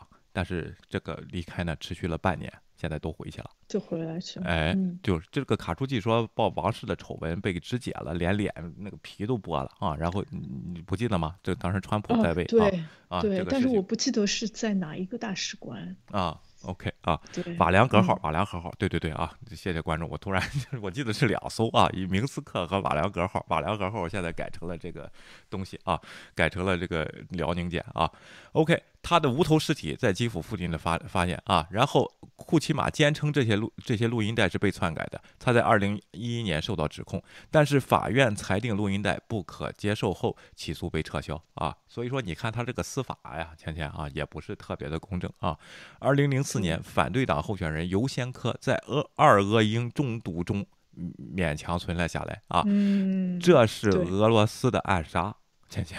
对，我知道这是俄罗斯的暗杀，因为他当时不是他要一个比较亲俄的那个总统，但是这个人是不亲俄，所以他就采取了这样子的行动。对啊。它具有俄罗斯特种行为的所有标记啊！二零零四年的第一轮投票以严重的违规行为和明显的选民欺诈作为标志。俄罗斯尚未出现这种情况，在俄罗斯都没这种情况，都不用改啊！这个普京就支持啊！被称为橙色革命的大规模抗议活动赢得了另一轮投票，尤先科在其中获胜。尤先科本人随后在二零一零年主持了一场公平的选举，但他输了啊！OK，这些权力更迭时而动荡，时而平淡。啊，但他们反映了民众对乌克兰应该是什么样子的真正意见的分歧，就是你你有选票吧，你这个你造假了以后，人其实这就是一个社会不稳定的东西，就是因为你这一套体系搭建的并不完整，也不是执行的非常好啊，这是一个初期阶段，说句实话啊，然后同时呢，你旁边有大国和北约的影响，这个国家的命运就在这个地方了啊，而且语言上也有分歧，文化上也有分歧，民少数民族也有分歧，是一个问题不断的国家。啊，OK，一些人认为内部分歧很大的国家，对的啊，对的啊。一些人认为乌克兰应该进一步融入欧洲，另一些人则认为它应该保持友好，并与俄罗斯保持密切关系啊。乌克兰不同地区之间的文化和历史差异将在危机时浮出水面，这就很容易把人分裂啊。就算美国这样的国家的两党，包括右派、左派，都会分裂的很大。你更何况你原来的历史印在人们血液里的东西，这本来就承认点就不高，这个东西更会把人造的四分五裂啊！这个问题，这个是不得不回避的问题。虽然咱们感受不到啊，咱们好像国内就是统一文化大汉族，就是这就就没没有解决了啊。但实际上南北方有没有差异呢？啊，东肯定东边和西边有没有差距呢？大上海和宁波有没有差距呢？是不是？北京和 上海就有大的差距。北京、上海离得还远点儿，然后这个这个苏州和上海有没有差距呢？啊，肯定是有还好，还好，是吧？啊对，我我就觉得就是一嗯个国家真的是它它如果内部矛盾不断的话，嗯反嗯而就是怎么说呢？用套用我国的一种方式，非常非常容易被外部势力利用。就俄罗斯也去操控一下他选举啊，其他什么有一些其他想法的那些人也可以去操控一下啊。嗯因为这种这种矛盾随随时随地哪一个话题都可以成为一种矛盾，语哎言可以成为矛盾，文化哎可以成为矛盾，嗯然后大家就是自己的心态和更倾向于喜好都可以成成嗯为一个矛盾，嗯所以就是真的是这怎么说呢？就有一点，我觉得我。呃，就是共产党是对的，就是稳定很重要。如果一个地方是稳定的，它才能长期的发展。但是你这种稳定是什么呢？就是内部肯定大家有不同的意见，但是嗯相对的，大家都可以求同存异。哎，但是这个乌克兰在它这个呃就是嗯这这次俄罗斯入侵之前，其实像当巴斯这这些地方一直都有这个战争，一嗯直就是怎么矛盾一直在激发，一直有武力的冲突，所以的确就是很可惜，的确是一个非常富足的，应该是一个资源非常富足的国家，地理位置也非常好，但是真的是就是很可惜这种矛盾。哎，你看英喜的观众就来了。你看我们跟英喜的没有什么不同，都是中国人，他们就能说脏话，咱就不说，这就这就是这个区别，对不对啊？另外呢啊，你咱咱随便意淫一下，说到这里啊，你觉得这个当巴斯地区适合采用咱们中国对少数民族的这种管理方式吗？就是俄罗斯族啊，在那儿能能能能生随便生啊，然后给补贴，只要不反抗就给钱，你就 用这种方式好不好？如果用这种方式的话，引起更大的矛盾，只会引起更大矛盾。凭什么你有特权，我就没有？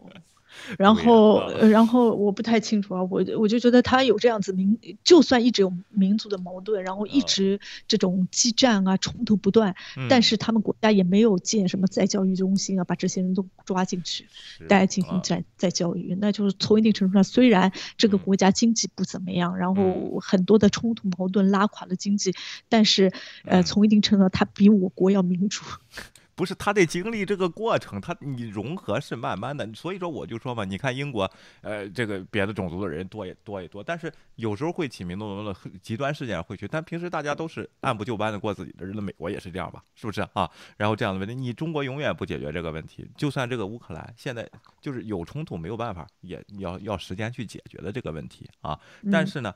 会受到外部势力的，因为太近了啊，这个然后这个会受到外部势力的影响，包括这个这个，你你你你都可以这么说，你乌克兰人上上这个大学，你的大学是是俄罗斯化的还是美国化的，这个都可以引起分歧的，你知道吗？啊，就嗯昨天我发了一个视频，那个咱们就说那个女士。去收房子，然后这个被警察打死了。我把视频发出来，下边的观点都是不一样的。昨天我又发了一个那个民运那女士杀人出来说啊，那我我你们为什么反攻？那那你怎么进弄政变呢？这个都都有不同的观点，所以说是很难说的。但是民族问题这一点呢，是一大部分人他有一个认同感，他并不是看事实这件事，他看他就是他立场就是两面，这就很难了，在这个嗯一个国家里啊，这个问题，但是也是不是嗯不能解决？那怎么办？这大家充分交流意见说嘛，是吧？这共同利益嘛，这个东西对不对啊？对啊对嗯对，非常正确，我也觉得这样子，就是哎，呃，就有不同的意见，这是非常正常的。就算一嗯件事情，然后大家嗯看到的画面都是一样的，但大嗯家可以从自己的经历或者自己了解价值观什么，都会有不同的意见。而哎且我觉得这样子的不同意见其实是非常宝贵的。是就是民主的主民主的它的基础就是把不同的意见说出来，什哎么东西都不是一个统一的意志，统一意志就是我国的大一统了，对吧？然后就是因为，而且就是因为有这样子不同意见，所以大家可以从不同的角度分析一件事情，嗯所以才会把这件事情啊起因、结果，然后什么样子的原因造成的当中过程是怎么样看的比较深入和哎透彻透嗯彻。主要的一点呢，就是要维持一下，就是不要。起过多的那种什么暴力冲突啊，这一点会比较的重要，其他的其实根本就无所谓，就应该让意见发表出来。对，不要情绪化，不要这个要保持理智啊。有人肯定今天会批判这个泽连斯基上美国国会的这个讲话啊，说什么呢？太情绪化了，就去煽情去，亏不得是演员啊。这个时候就得去煽情去，就得去演啊，这就是 整个他表演的天性。当年宋美龄来美国国会也是说的这些事情。我们中华民族经历了多少苦难，现在日本怎么着？然后这样事情寻求帮助，不把情绪吊起来，怎么寻求帮助呢？而且下面他肯定议会要占这个东西，但是议员他不能情绪化，他听完了情绪化鼓掌含泪以后，该投票的时候他得按照自己的利益去投。这个事情啊，就是这个问题。泽连斯基不能跟你说，我我下边不情绪化，咱来点实际的。每个投票的，我给你一百万美元，你这这这绝对是不可能的，是不是啊？没人理，对对不对？而且而且，就一定程度上，泽连斯基他自己的经历啊，他很他很适合，他很在。呃，他他很在行来表达自己的观点，然后引引发大家对他的关注，这是的确是他他自己的专业什么东西，而且他其实一直想要通过这样子的方式表达他自己的想法。对的，很有领袖魅力。哎，是的啊，这个但是呢，希望像丘吉尔一样啊，战争结束和谈以后，如果不选你了，下台享受晚年啊，不要在上面赖着想独裁啊，这个不好啊。OK，好啊，下边啊，对于讲俄语的人和乌克兰剩余的犹太人来说，第二次世界大战的记忆啊，刚才稍微发挥一点啊，抵抗抵抗纳粹入侵和占领的记忆仍然是一个重要的试金石，反而是这个战争啊。让这些民族就是第二次世界大战给统一了，在乌克兰啊，这个事情啊，乌克兰民族主义者对这些事件有不同的看法。对一些人来说，他们国家的占领始于1921年，当时布尔什维克巩固了对乌克兰的统治，也就是列宁那个时候啊。OK，1939 年，当斯大林占领了乌克兰西部的最后一部分，作为德国和苏联之间的。莫洛克夫里宾科洛普啊，然后条约瓜分了波兰的一部分。如果不是一九六五年、一六五四年哥萨克酋长国寻求俄罗斯沙皇的保护，著名的战时抵抗战士被称为乌克兰起义军，他们反对苏联和。德国在乌克兰西部的占领被苏联视为法西斯恶棍啊，就是说这一派的观点。实际一九一六五四年，我们并不之前我们并不属于你，只不过当时我们国王寻求你保护，你们占领了我了啊。在乌克兰说这这个观点的人被俄罗斯被苏联视为法西斯恶棍。当时啊，在民族主义歧视中。这个叙事中，乌克兰历史上的乔治华盛顿对于民是那个人啊。OK，对于民族主义者来说，二十世纪标志性的悲剧不是纳粹入侵，而是一九三二年到三三年的大饥荒，数百万人乌乌克兰在其中死亡。他被称为这个饥饿谋杀，并一直成为乌克兰以及俄罗斯为摧毁乌克兰民族而蓄意采取的行动啊。所以说呢。但是呢，这个地方我确实说，在俄罗斯，在在苏联本身，他也饿死了不少人啊。除了在这个乌克兰啊，然后这个事情，所以这些争论呢，都是在经济停滞的背景下发生的。哎。确实呢，大家先别言论自由，先把经济发展起来。你看我党这个政策，这个时候在这个地方啊，但是我觉得也没必要啊。OK，乌克兰的经济一直是前苏联中最弱的国家之一，虽然工业很强，之前是计划经济，就是什么意思呢？我让你生产发动机，你一天造五十个，你就造五十个，这些这五十个我就给你多少钱，你就能养活这么些人。这一点它是很强的，但实际上搞市场经济它不行啊，就是这个问题啊。OK，一般性自然资源比较丰富的国家都有这样子的品性。哎，对啊，腐败盛行，生活水平低下。乌克兰依赖俄罗斯的廉价天然气以及向欧洲输送俄罗斯天然气的过路费啊。然后，对于生活在这种摇摆不定政治下的乌克兰人来说，从呃从希望到失望。再回来啊！似乎永远的精英只是在他们之间来回交换总统之位，感觉他们的生活这样过去了啊！二零一零年，我在基辅遇到一位记者，曾参加过橙色革命中的抗议活动，后来呢，对尤先科的总统任期感到失望，他对错失的机会感到遗憾。这是所有这一切，时间都在流逝。他说。他无法相信，自从二零一五、二零零五年以来，以及自一九九一年来所做的事情，竟如此之少。这就说我错过这个乌克兰，躺在这个前苏联的，虽然他号称自己是民主国家了，但是他躺在这一套前苏联的这种制度上，他并没有发展，就是他起步非常晚。二零零五年才宣布那个的这个二零一零六年还是什么？这一九九六年才宣布独立。那段时间经过大批量的前前苏联官员这种制度性的贪污，卖航母什么的啊，然后这个卖武器挣钱。到现在没有他的国民经济没有做任何大规模的起色啊，这个东西也不是说他靠谁可以的这个问题啊，就是他他自己的人没有去做这些事情。同时，在他们一个经济饥寒交迫的这么个情况下，这些民族主义问题呢就会彰显。实际上，我还说这话，你应该自强，你这个民你你这么大的国土。这么有经济实力、人口素质这么高的，不应该是成这个样子，确实是啊。OK，但时间流逝还有另一方面，时间越长，乌克兰脆弱的国家呢，就能这个聚集起来吗？啊，因为属于一个国家意味着什么？用苏联著名歌曲的话来说，祖国从哪里开始？根据这首歌。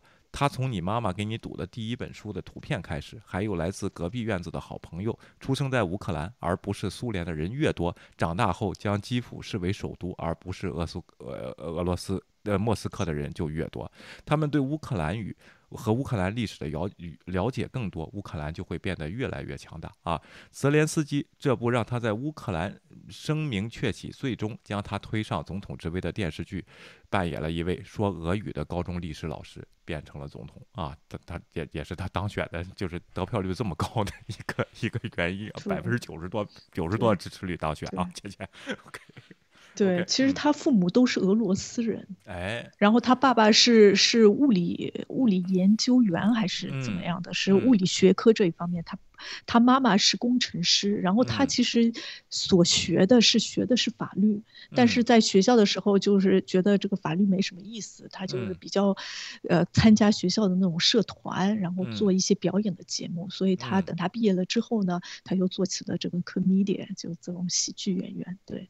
嗯，所以它基基本的那些知识什么东西都有，但是他因为出生在土乌克兰，所以他就觉得自己更是属于乌克兰的。哎，而且还是犹太人。你说他这个身份比较特殊吧？各种阴谋论都得找他，是吧，姐姐？嗯，对，还挺适合的。哎，但是我觉得这这个就是有一个问，现在就说了一个问题，就是乌克兰人自己还在寻找一种归属感，就是他其实就算他那个苏联解体了，然后已经逃避了苏联的，比如说呃怎么说呢，当时的控制啊或者剥削啊，但他好像没有找到自己的方向，然后还靠着原来之之之前积蓄的一些财富什么。之类的，然后也没有自己的发展，就反正我我什么都有了，我现在也挺好的，所以就没有，然后还在一直不停的在寻找这种归属感，这个没有找到归属感，当然也不会引领国家往前，所以内部的撕裂、撕裂和分歧会非常多。是的，人呢，所以我觉得你说人呢，就是这个人民，你确实得让他得到好处，他才能有把一部分的权利交给你，你知道吗？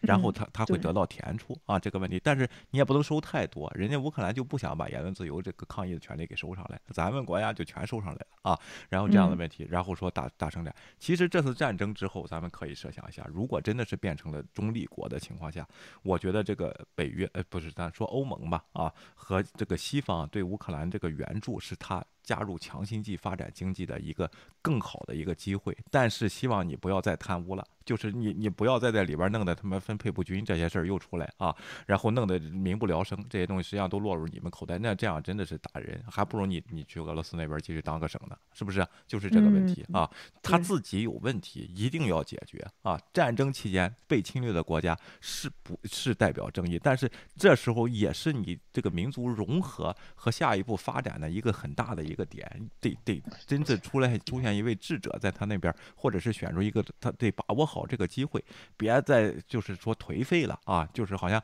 就那种意思，我进了欧盟，欧盟就得养着我，这种思想哪里也不会的啊！然后俄罗斯也不会这么养着你，虽然一开始会给一点政客一点好处啊，这就是这个独裁的吸引的地方。一开始你的好处很大，后来就全拿回去啊！然后就是这个问题，对吧，倩倩？对，所以，所以我一定程度上，我觉得其实泽连斯基是非常聪明的。嗯，然后这个战争这样事情虽然是一个很大的危机，然后是一个很不幸的事情，但是他通过自己就是自己表达的那种方式，然后包括一直参与，然后包括现在在各个国家就是国会啊、议会进行的那种游说的活动，他一方面呢，其实也是统一国家的那些乌克兰人呢，就有一种民族的归追随感，就是现在要炒作一下，就是国家呃民族尊严啊、国家统一啊什么之类的。我们是，我们是团结在一起的。我们乌克兰就是无限的强调这个乌克兰这个事情，我觉得这是个好事情。然后一方面又通过这次危机呢，他其实在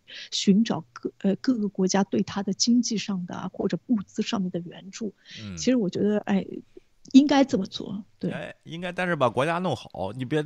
咱们都弄最后又是贪污啊，这个特别容易啊！现在就是我是绝对的正确者，大大家都呼吁我的时候，所以说当年丘吉尔被 弄下台啊，然后是非常伟大的事情啊。然后这个这是泽连斯基，这个咱咱以后再说啊，这个先咱先别判定，以后再说啊。这个老西说啊，刚才不是百分之九十，百分之六十多啊，可能这我我看错了啊。好，然后这个支持率啊，三对于俄罗斯来讲，北约是一个四个字母的词儿啊。二零一三年，俄罗斯对乌克兰。加入欧盟的强烈反对，引发了独立广场革命。这反过来又促使俄罗斯吞并克里米亚，入侵乌克兰东部。在冷战结束后，北约的扩张对俄罗斯与西方的关系造成了很大的刺激，乌克兰陷入了这种关系啊。北约的扩张进行的非常缓慢，似乎然后似乎一下子发生了啊。在俄罗斯解体之后，北约会变得更大。并非已成定局。事实上，大多数美国决策者和美军都反对扩大联盟。有一段时间，有人甚至谈论解散北约。他已经达到了他的目的，遏制苏联。现在每个人都可以分道扬镳了。这种情况在克林克林顿政府的早期变化发生了变化。改变的动力来自两个方向：一个是克林顿国家安全委员会内部的一些理想主义外交手；另一个呢是那些东欧国家。一九九一年后。东欧后共产主义国家，特别是波兰、匈牙利和捷克斯洛伐克，发现自己处于不确定的安全环境中。附近的南斯拉夫正在分崩离析，他们有自己潜在的边界争端。不过，更重要的是，他们对俄罗斯帝国主义有着鲜明的记忆。他们不相信俄罗斯会永远保持软弱。他们想在可能的时候与北约联盟。如果你不让我们进入北约，我们就会拥有核武器。荷兰官员在一九九三年对一个智库研究人员小组说：“我们不信任俄罗斯人。”在陈述他们的情况时，东欧国家领导人在道德上具有很高的信誉，并并且当时啊就看出来这事儿是没有什么坏处的啊。一九九四年一月，在布拉格与这个瓦茨拉夫·哈维尔和 莱赫瓦文萨啊这几个人还都是名人啊等人会面后，比尔·克林顿宣布，问题不再是北约是否会拿新成员，而是何时接纳新成员。这种提法不是是否，而是何时成为美国的官方政策啊。五年后，捷克共和国与斯洛伐克和平离婚。这个捷克和斯洛伐克分裂啊，匈牙利和波兰引入了北约，未来几年将有十一个国家加入，使该联盟的总数达到了三十个。在最近的危机中。一些美国权威人士和政策制定者声称，俄罗斯直到最近才反对北约，当时他正在寻找入侵乌克兰的借口。这种说法真的很荒谬。俄罗斯从一开始就一直抗抗议北约的扩张。俄罗斯外交部长副外交部副部长在一九九三年告诉克林顿的。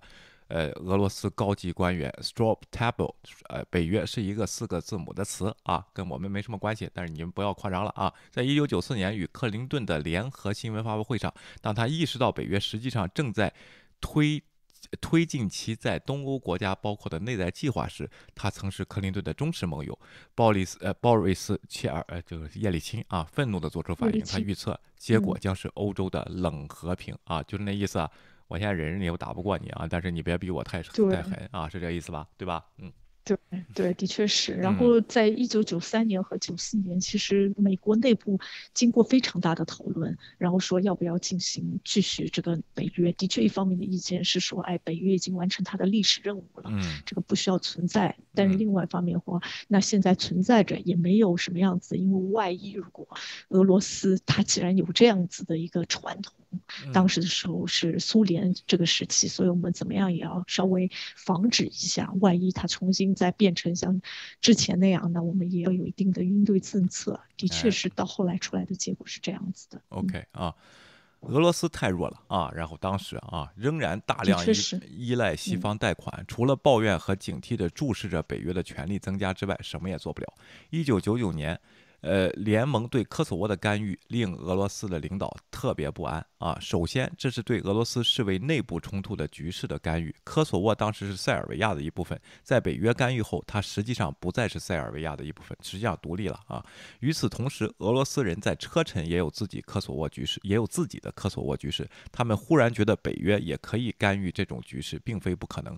正如一位研究俄罗斯军队的美国分析家告诉我的那样，他们害怕是因为他们知道俄罗斯。非常规部队的常规部队的状况如何？他们看到美国常规部队的实际情况，他们看到虽然他们在车臣与他们自己的穆斯林少数民族有很多问题，但美国只是进行干预，基本上将俄罗斯从这个塞尔维亚分离了出去啊，就是当时的这个南斯拉夫啊，然后这个这个事情啊。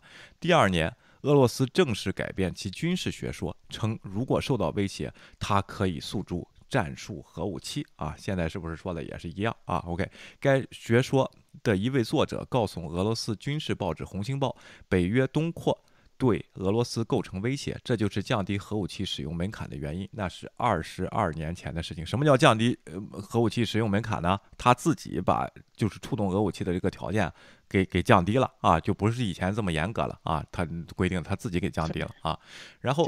苏联解体后的第二轮北北约扩张呢，规模最大。二零零二年同意，并于二零零四年正式成立。它将保加利亚、爱沙尼亚、拉脱维亚、立陶宛、罗马尼亚、斯洛伐克和斯洛文尼亚纳入联盟。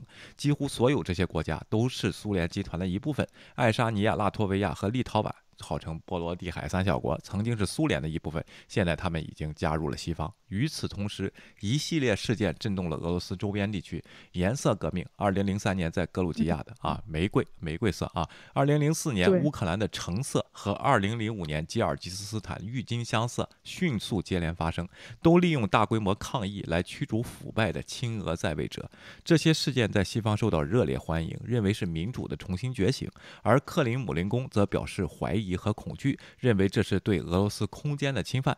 在美国，政策制定者庆祝自由正在前进；在俄罗斯，有一种略带偏执的担忧，即颜色革命是西方特工所为，而俄罗斯是下一个，又是 CIA 在后边的啊。然后这个确实，他就这么想事儿，对不对？没有办法，是不是，倩倩啊？嗯。对，的确有这样子，因为他多多少少还觉得，哎，我自己已经，就是怎么说呢？刚刚从，呃，怎么分裂的这个过程中过来，我现在没有办法来控制一切，而且之前他们怎么样都是我的附属或者是我的盟友国，然后他们的制定的政策跟我比较亲和一点，会为我来说话或者帮我一起合作。但是，一旦你选举用民主的方式选举了一个民主的领导人，他肯定更倾向于这些民主的国家。嗯。包括美国，包括欧盟啊、欧洲这些国家，对，那对他来说，好像就失去了很多的盟友，一下子，所以就是从一定程度上，他有这种防防备之心，也是。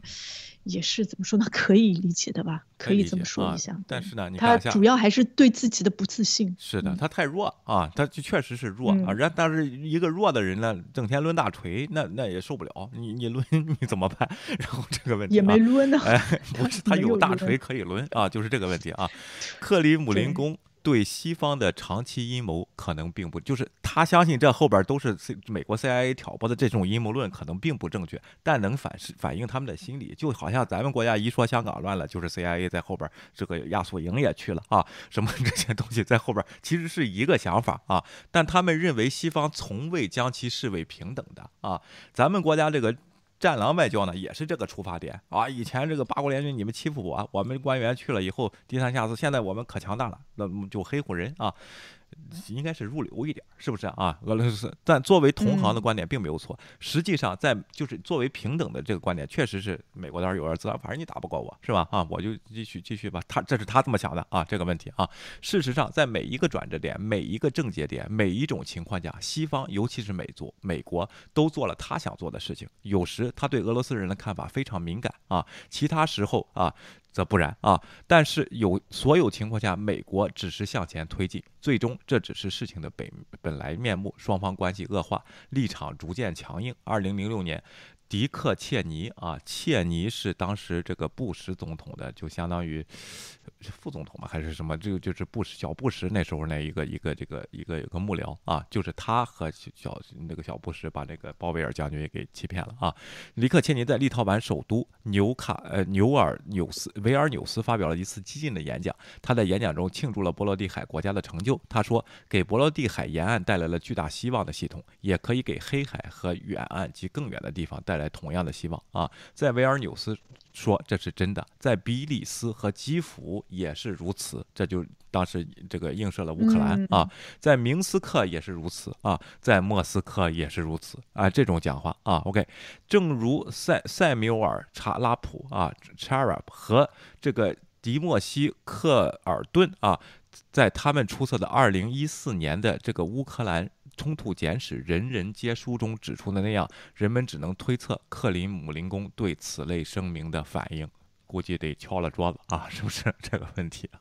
对，肯定是啊。OK，这个本来就已经非常的害怕，或者是非常的不自信，嗯，然后再出来这样子的言论，那他肯定心里面已经打翻了醋缸子或者之类的，必须得反击。哎，一年后，在二零零七年的慕尼黑安全会议上，被广泛认为是俄罗斯与西方关系的关键转折点上，普京发发表了回应啊，抨击美国及其。体系系统傲慢自大，蔑视国际法及其虚伪。我们不断被教导民主。他谈到俄罗斯时说：“但出于某种原因，因为教我们的人不想自学啊。”有人听到警告，警告，但没有听从。二零零八年四月，北约国家在布加勒斯特举行会议，并承诺格鲁吉亚和乌克兰将成为北约成员。正如许多人后来指出那样，这是两全其美的结果：承诺加入，但没有任何实际利益以保证安全的形式。加入会带来啊，就是他加入那个 MAP 啊，这个乌克兰啊，倩倩，我那天看了一下，他也是，他也是一个像以前那样的，没有给他一个你怎么改啊，什么章程啊，什么时候加入这时间表没有给他的啊，只是给他一个空名头啊，这个乌克兰啊，这个这个国家是吧？嗯。对，嗯，对，就是那种像少先队那样子的，预备队员，就加入少先队，你以后有资格可以申请作为团员，然后作为党员。对，OK，嗯，你这个比喻有点有点不大对啊。当然，我觉得比喻的非常的客观。好啊，OK，承诺加入，但没有任何实际利益啊。迄今为止，这在。在此境外最大的军事活动中，俄罗斯在一场为期五天的决决定战性战争中击败了这个。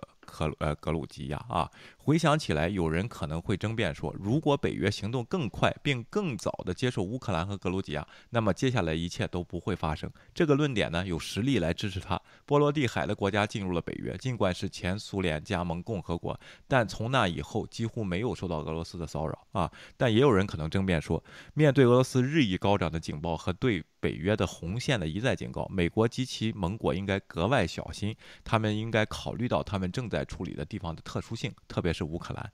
乌克兰不是这个库奇马名言中的俄罗斯，但但也不是波兰。例如，呃，亲西方的尤先科政府推动了乌克兰在2008年申辩北约的问题之一啊。但随着北约和欧盟都进一步的向东扩扩张，他们代表认为不与他们认为试图欺负他们和乌克兰的政权妥协是一个原则问题。同样，他们原则上可能是正确的。实际上，一五年来，普京一直以一种或另一种形式警告这种入侵。现在很多声音，我们应该更早的对普京采取更强硬的态度。我们现在看到的制裁，应该是在二零零八年格鲁吉亚战争之后，或二零零六年亚历山大·里科维年科在伦敦的普中毒后实施。但也有理由认为，我们应该更深入的思考如何建立一种安全的。就安安更安全的经济安排，就更实际的安排。乌克兰永远不会面临如此重大的选择，就不要把责任推给乌克兰，应该北约这边做好了一个决定。也有观点就是说，现在我说如就是北约的错有两也有两派观点，一个是当时最早应该更强硬的对他进行制裁，对俄罗斯直接把他弄垮。另外一个呢，就是说，哎，咱慢慢处理，就不要再激化矛盾，也不要把这个乌克兰陷到其中，让他自己做这个坚决的这个，应该及早处理这个事情，要么就强，要么就软。啊，反正对现在做法就是不满意，是吧，芊芊啊？OK，对对，我先说一下，就是二零零八年那个就什么尤先科政府，他推动的这个主要是把那个嗯乌克兰。加入北约这个写入他们的宪法，嗯，就变变成了一个章章程的事情，一定要实现的一个目标。所以在这一定程度上也是就引起了俄罗斯觉得这个触及了我的红线，你早晚会加入，然后早晚一加入就会成为我的威胁。然后关键他他一旦加入的话，其实俄罗斯最看重的当时是克里米亚那个港口，它一旦加入了以后就成为了北约的一个重要的军事基地和港口。那对俄罗斯来说，那它的确对他来说没有任何。的军事上什么任何程度上都没有利，因为他现在一直是租用这个港口。呃，就是这样子的一个情况。然后还有一个就是我我就是北约这个事情，呃，你刚才你刚才说的那个问题，我突然一下子忘记了。就是应该在他零六年、零八年、零七年，他他付出军事行动的时候加大，当时就是睁一只眼闭一只眼了。说句实话，就算对克里米亚的入侵，只是把他从 G 七那个国家给踢出来，那个国家体系踢出来，并没有什么东西啊。你说应该那时候就加大制裁啊？你说嗯。对，关键是 NATO，它北约它本来就是一个军事机构，他没有办法采取什么过多的一些军事、军事上呃其他的制裁，经济上的制裁更加是不可能的，经济上的制裁你。只能这些国家自己自身情愿，然后而且就是对克里米亚他占据的时候，他的动作比较小，然后伤害的人也不是特别多，就死的人不是特别多，所以没有引起就是全世界过多的关注。有很多人哎，怎么突然出现了？而且他的行动的确非常快，你国际社会都没有来得及反应，然后就平稳过渡了，然后又出现了一个什么整个地区投票，就直接一下子归属了。呃，就是俄罗斯，所以就是国际社会好像的确没有做好很好的准备。然后北约的能力，他我觉得军事上你叫他怎么处理，我觉得很难这个事情。啊，不是，我是这么想的啊。啊，对，就是现在北约也也是各个国家进行制裁，也不是北约出面进行制裁的啊。然后就是这个，就是应该说把现在的制裁这个额度呢，当时放到一四年或更早啊。这两片这两边都是有这个观点的，就是北约做的不好，一个是太软，一个是太硬，就是这个问题啊。然后下边咱们看看普京是怎么想的啊，先先啊，OK，这场悲剧中心呢是一个人，普京啊，他开始了一场凶残的罪恶战争，这似乎也是几乎。肯定会被判定一个巨大的战略失误啊！就是不管哪一派人都，就是除非是那些粉红啊，这是普京大帝做的对，什么这些东西，所有的人的观点都是统一的，这是一场罪恶的战争和巨大的失误啊！现在还有人呢在给这场失误在圆，说这就是策略大智慧啊，又来了这一套啊！但实际上我没看到任何人在西方是这么说的，说这次的打的不好是策略啊。OK，团结欧洲，激励北约。摧毁他的经济并孤立他的国家，到底发生了什么啊？关于普京的观点，一直存在多种相互竞争的观，呃，就是想法啊。在他的能力、智慧和道德方面处于不同的轴心，也就是说，一个人认为他邪恶，也有人认为他聪明，一些人呢。说他只是在维护俄罗斯的利益，也有人呢认为他是无能啊。对这个人的判断也分好几派啊。先先啊，五年前在这篇论文中呢，唐唐纳德川普当选普京学的繁荣时期呢，我提出这个理由：普京基本上是俄罗斯背景下的五常政治家，这并不意味他在任何方面都是令人钦佩的。他在车臣发动战争并开始竞选总统的方式，足以证明他的恶意。我也不应不认为他应该窃取希拉里·克林顿的电子邮件。尽管如此，我认为，鉴于俄罗斯的历史、后苏联转型和呃这个和创伤经济、叶利钦政府和内部动态以及更广泛的地缘政治背景，接替叶利钦的人似乎可以肯定是一个民族主义专制主义者。啊，因为还是这个问题，你当时这个就是苏联解体以后，俄罗斯的民主转型不是彻底的啊。虽然是另外一个反对党有两党这么上台了，但是他创造这个机制呢，最后就是你独裁者想在位上连任，最好用的就是这个民族主义。咱们分析过这个事情了啊。如果他自己不信民族主义呢，他天天就得演戏。啊，这个挺累的，演不了这么这么长时间。所以说呢，从这个反推，他可能也是个民族主义者啊，就是这个问题啊。OK，而且是专制，他得必须他得想连任。那有些人干干我就不想干了，他就 他就没有这种想法，你知道吗？啊，OK，无论他是否被命位为弗拉德米尔·普京。就不知道这个人啊，不管是不是普京，最后一定会弄上这么一个人来，就是像他这样特质的人来啊。OK，问题似乎是另一个民族权威主义者，而不是普京，会表现得非常不同吗？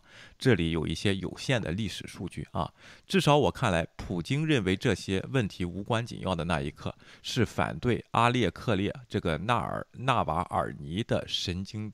毒剂中毒未遂事件啊，就是刚才咱们说的这个这个俄二恶英这个东西啊，似乎可以肯定这起谋杀案未遂必须得到普京的批准。在我看来，俄罗斯和其他政治谋杀似乎不那么明确啊，有充分的理由相信，例如记者啊和政治家这两位在车臣军阀的命令下被伤害。虽然卡尔诺夫是普京的忠实盟友，但他们并不是一回事儿，可能这是没有区别的区别啊。但似乎呢，俄罗斯独裁政坛的。这个谈论呢，掩盖了这样一个事实，即盖国仍有一些空间，逐尽管逐年缩小，用政用用于政治生活和思想自由。就昨天我说的啊，有有些人对比了北京和俄罗斯政治，两个国家都待过啊，觉得俄罗斯的这个自由的大门啊，并没有完全关上，起码还有两党啊，起码还有有一些言论自由。而北京呢，他那意思是完全关上。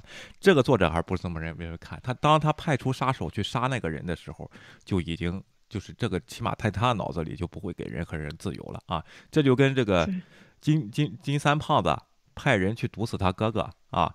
你再说金金三胖是热爱民主的人，热 热爱自由的人，这就没有人性了，是不是？倩倩啊，OK。对，但是我觉得有一个就是很大的区别，如果我国做这样子的事情，他会推得一干二净，不让外界知道是他干的。哎，但我觉得俄罗斯他把这件事情，他是明显的有其他的办法，但是他就用他比较就是能代表他特征的方式，他的办法就他其实想要告诉全世界，就是他干的。啊，对了他就要展示一下他这样子的强权，他就要展示一下他自己，就是怎么说不择手段。嗯，你看，我觉得是一种警告的一种方式。但是在国内，我们看到真正俄罗斯独裁政权的样子，反对派媒体所有的残余势力都被关闭了，没有自由媒体了。现在啊。这还对比中国还晚了呢，你知道吗？中国哪有有问题啊？对，OK。然后在在在俄罗斯一直是可以上 Facebook 的，可以一直 Google 什么之类的，这才是因为战争是原因才禁止的，之前都可以随便上。而且呢，记者被威胁了，要判处十五年监禁，起码先立个法，先告诉你，你要弄了十五年。中国那边不说，不说，直接就也不知道犯什么罪，最后给就就永远拘留啊，就是这个问题啊。这个警察呢？既无忌惮且无法回应的这个侵略啊，然后例如俄乌克兰的入侵，没有人认为普京只是表面表现的像一个标准的后苏联时期的俄罗斯政治家啊，就是他有他的铁腕手段啊，他他也不是像所有的这个前苏联的那个动不动就杀人啊，也不是这样，有时候他是就是多面性很强啊，在没有解释普京的思维过程，在这里啊，就是刚才那事件我还没解释清楚吗？啊，在这里客观因素和主观因素，客观上他认为乌克兰正在进一步。融入西方并没有错。他在二零一三年极力反对的这个这个叫什么欧盟与乌克兰结盟协议呢，已在二零一四年签署，并于二零一七年生效。北约也在加入的路上。现在乌克兰呢有北约武器和北约人员。普京试图通过顿涅斯克和卢甘斯克建立分离共和国，控制乌克兰政治的尝试失败了。事实上，他不仅失败了，而且适得其反。对北约的不冷不热的乌克兰人现在支持加入。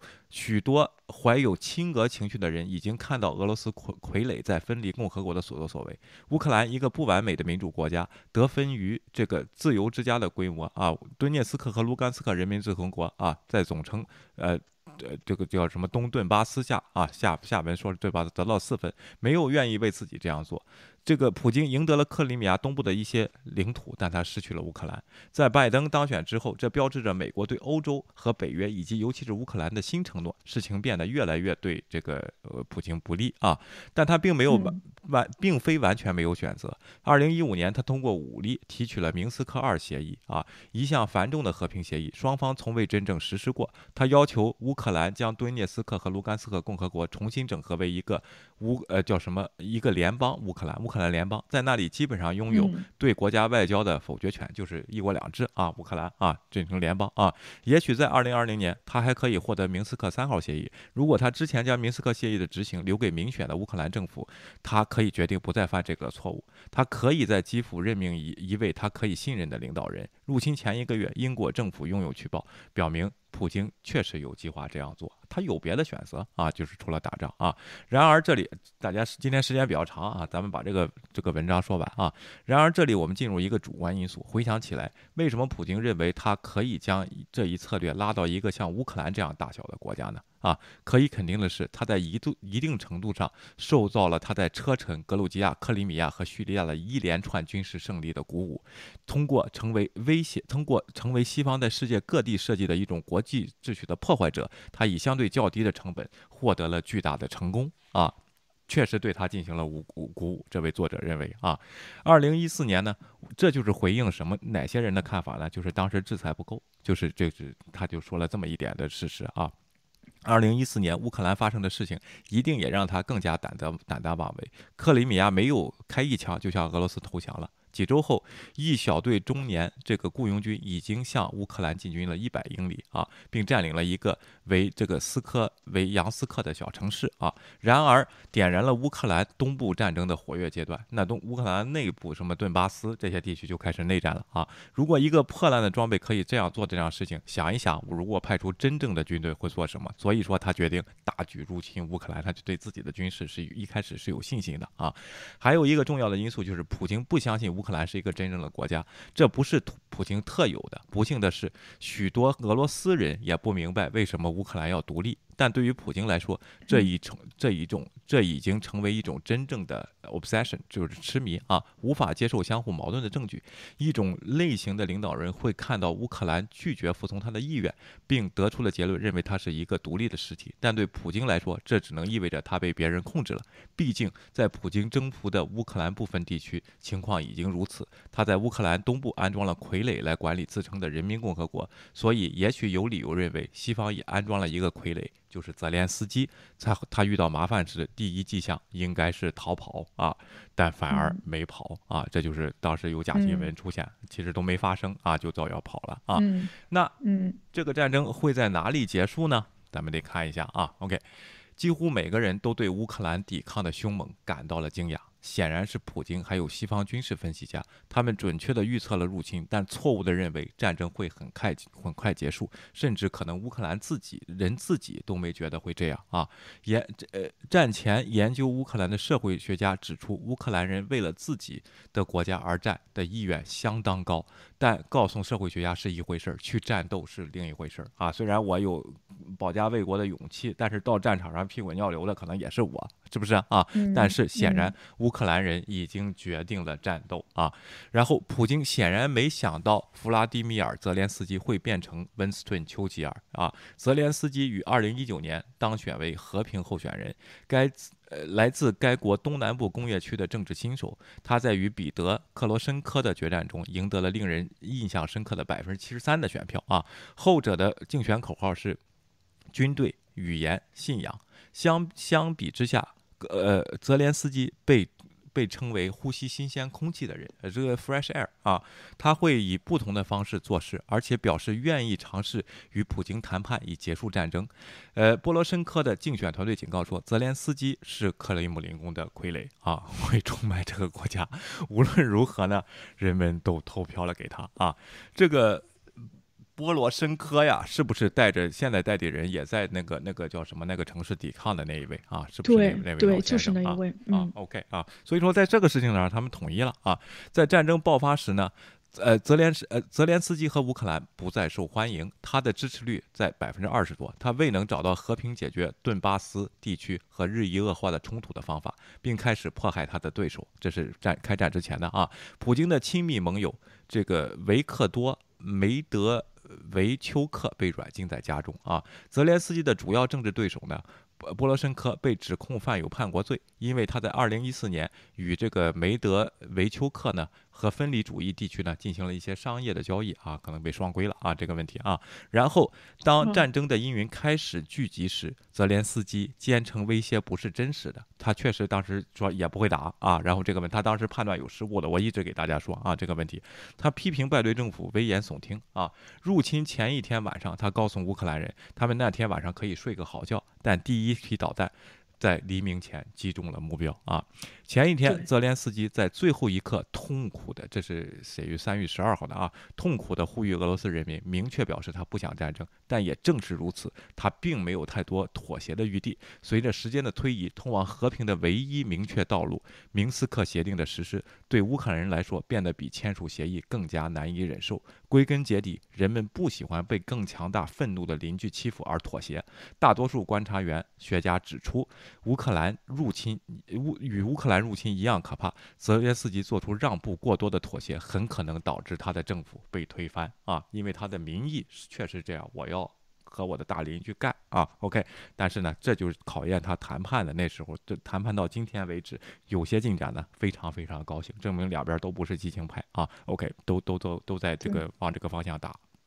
如果下一步他给出结论啊，如果避免战争的唯一方法是通过胆怯的投降，那么他是必须，他只他就必须会引起战争。乌克兰会打，他们也正在战斗啊。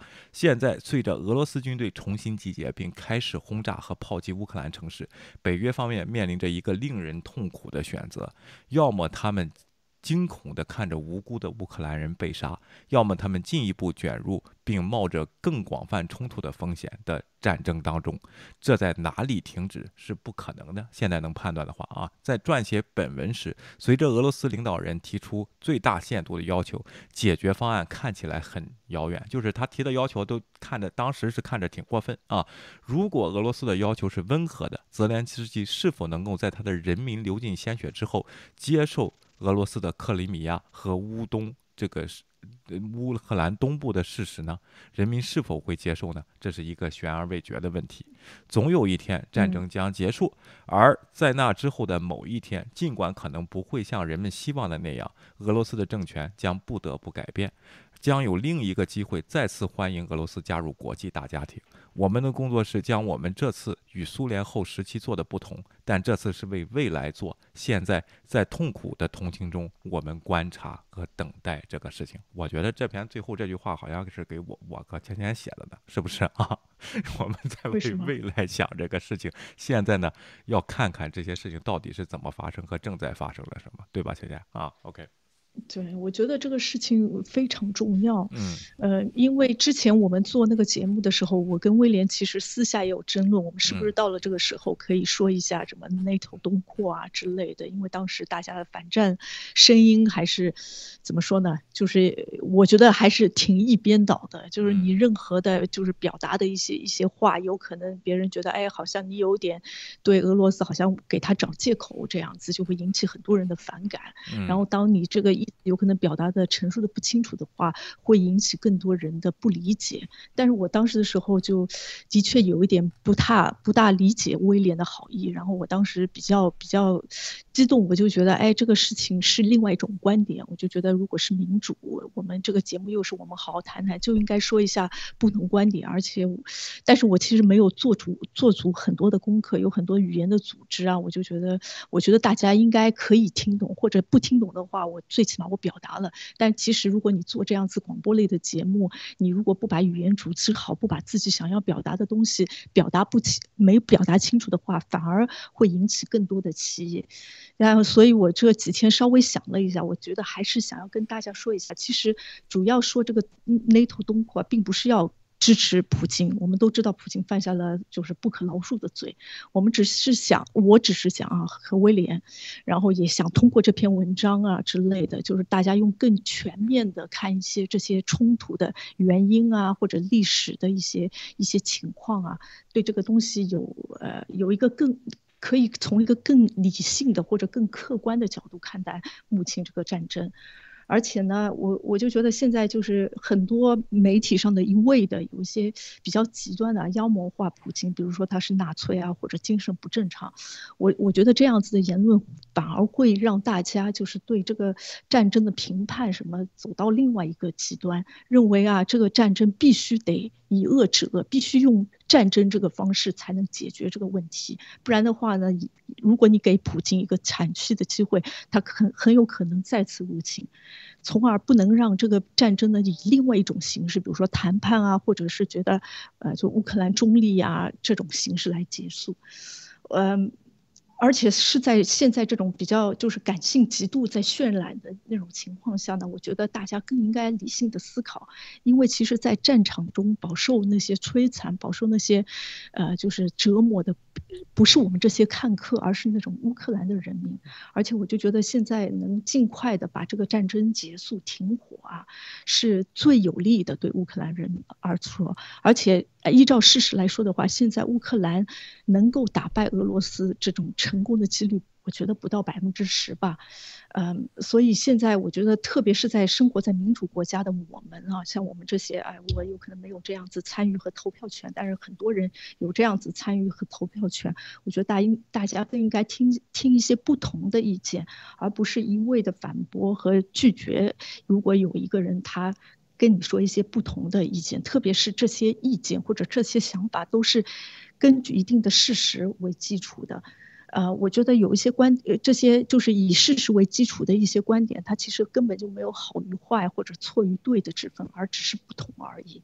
而且最关键的是，因为我们都可以真正的参与进去国家的政治，甚至可以影响影响我们国家的这个领导人或者什么之类的做出决策，所以大家更应该冷静，而且更更多的去听一些不同的意见。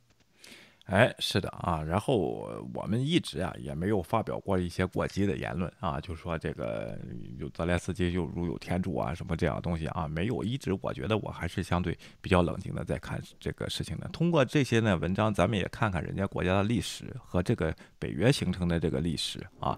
至于做的事情的善恶呢，我还是这个问题啊，这个谁发动战争，谁就是。这个确实是应该是被谴责的一方啊，这一点啊。但是呢，你说一个巴掌拍不响呢，咱就看看那个巴掌拍的什么，这个巴掌也拍的什么。咱们今天通过这篇文章呢，也看了，包括这三方啊，咱们都看了，北约、乌克兰、俄罗斯，呃，甚至加上前苏联，包括他们的历史，咱们都看了。而且呢，我觉得这个事情啊，呃，这位作者呢也给了一个观点，三方都觉得他们三方做的对。倩倩啊，OK，这就是人的这个局限性啊，就在这个问题上。当然，以后会有反思呢和处理这些问问题。一些学者他的这个观点呢，也得看被当时什么样的人去采用啊。这样的，这确实是任何观点都是存在，都是不都是都是正确的啊。说句实话，在他的立场上都是正确的。但是呢，当时的社会形势，人是怎么临时运用的，这也是人类的局限性啊。然后我就是这个问题，所以说这场战争呢，现在看来啊。会以和谈的这个这个这个角度啊来结束它啊，就是不知道会谈多久，但是呢，看来是往往这个方向发展了啊。同时呢，咱们还是说这一下，这场战争呢虽然是个挺大的危机，这些人也最好就是，当然都去世了，这些这个平民啊什么的非常的悲惨啊这样事情，但是这些人的损失呢，应该不会带来一个就是。win 就是没有用的一个一个后果啊，包括我就说啊，咱们祖国中国在这个地方也对是伟大复兴真的是一个机会，只要你能把握住，包括对一些这个，呃，就是发展中的国家，比如说印度啊什么，他也觉得这是他的机会啊，然后日本也觉得他是他的机会，对，哎，然后韩国也是，韩国哎也觉得是他的机会，这些事情啊，都想当最大赢家的这种基础上，都去做一些事情。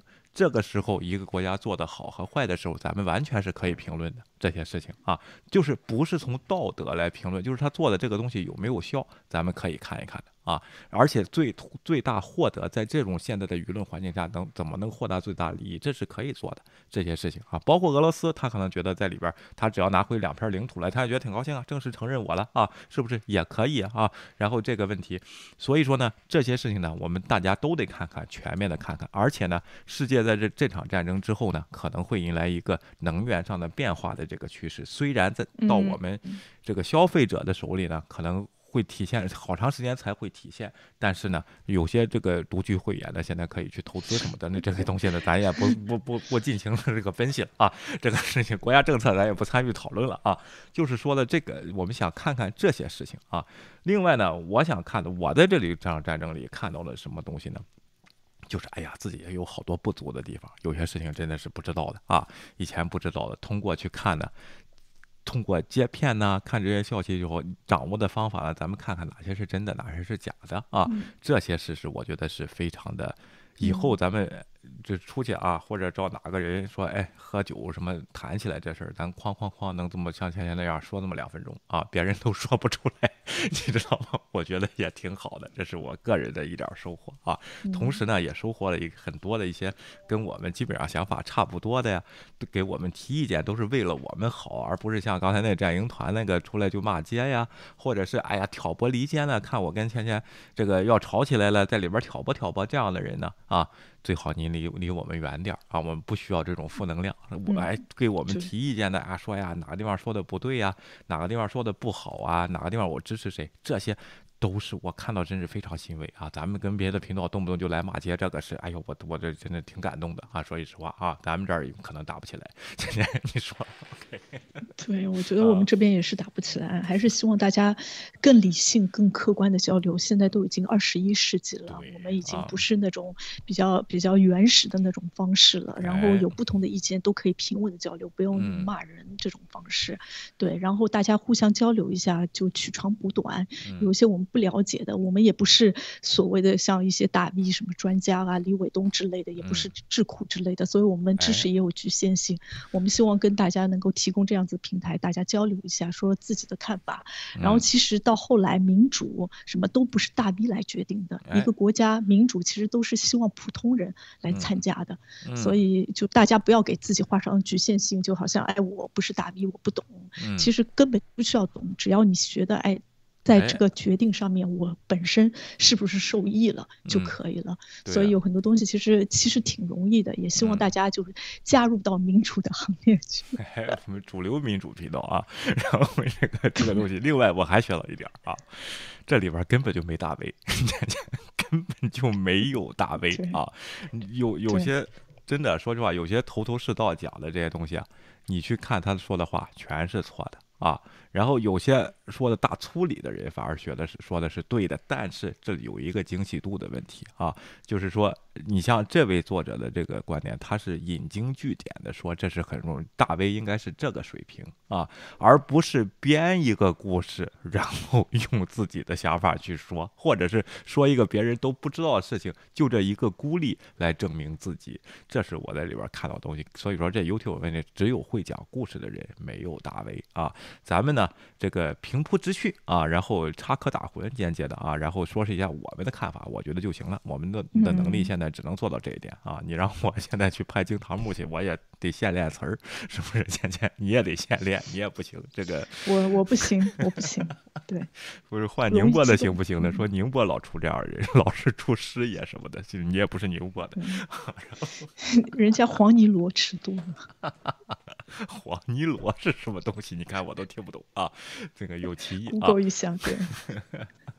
好吧啊，那今天就到这里了，非常感谢大家的这个聆听啊，需要这个呃支持我们的频道，点赞和这个关注啊，和加订阅我们的频道。最近我们这个增增增哎增长量呢还不少呢，每天还涨不少呢，还挺好的。看来有好多人是喜欢这种理性的这种说法的，和一些就是怎么说呢，相对。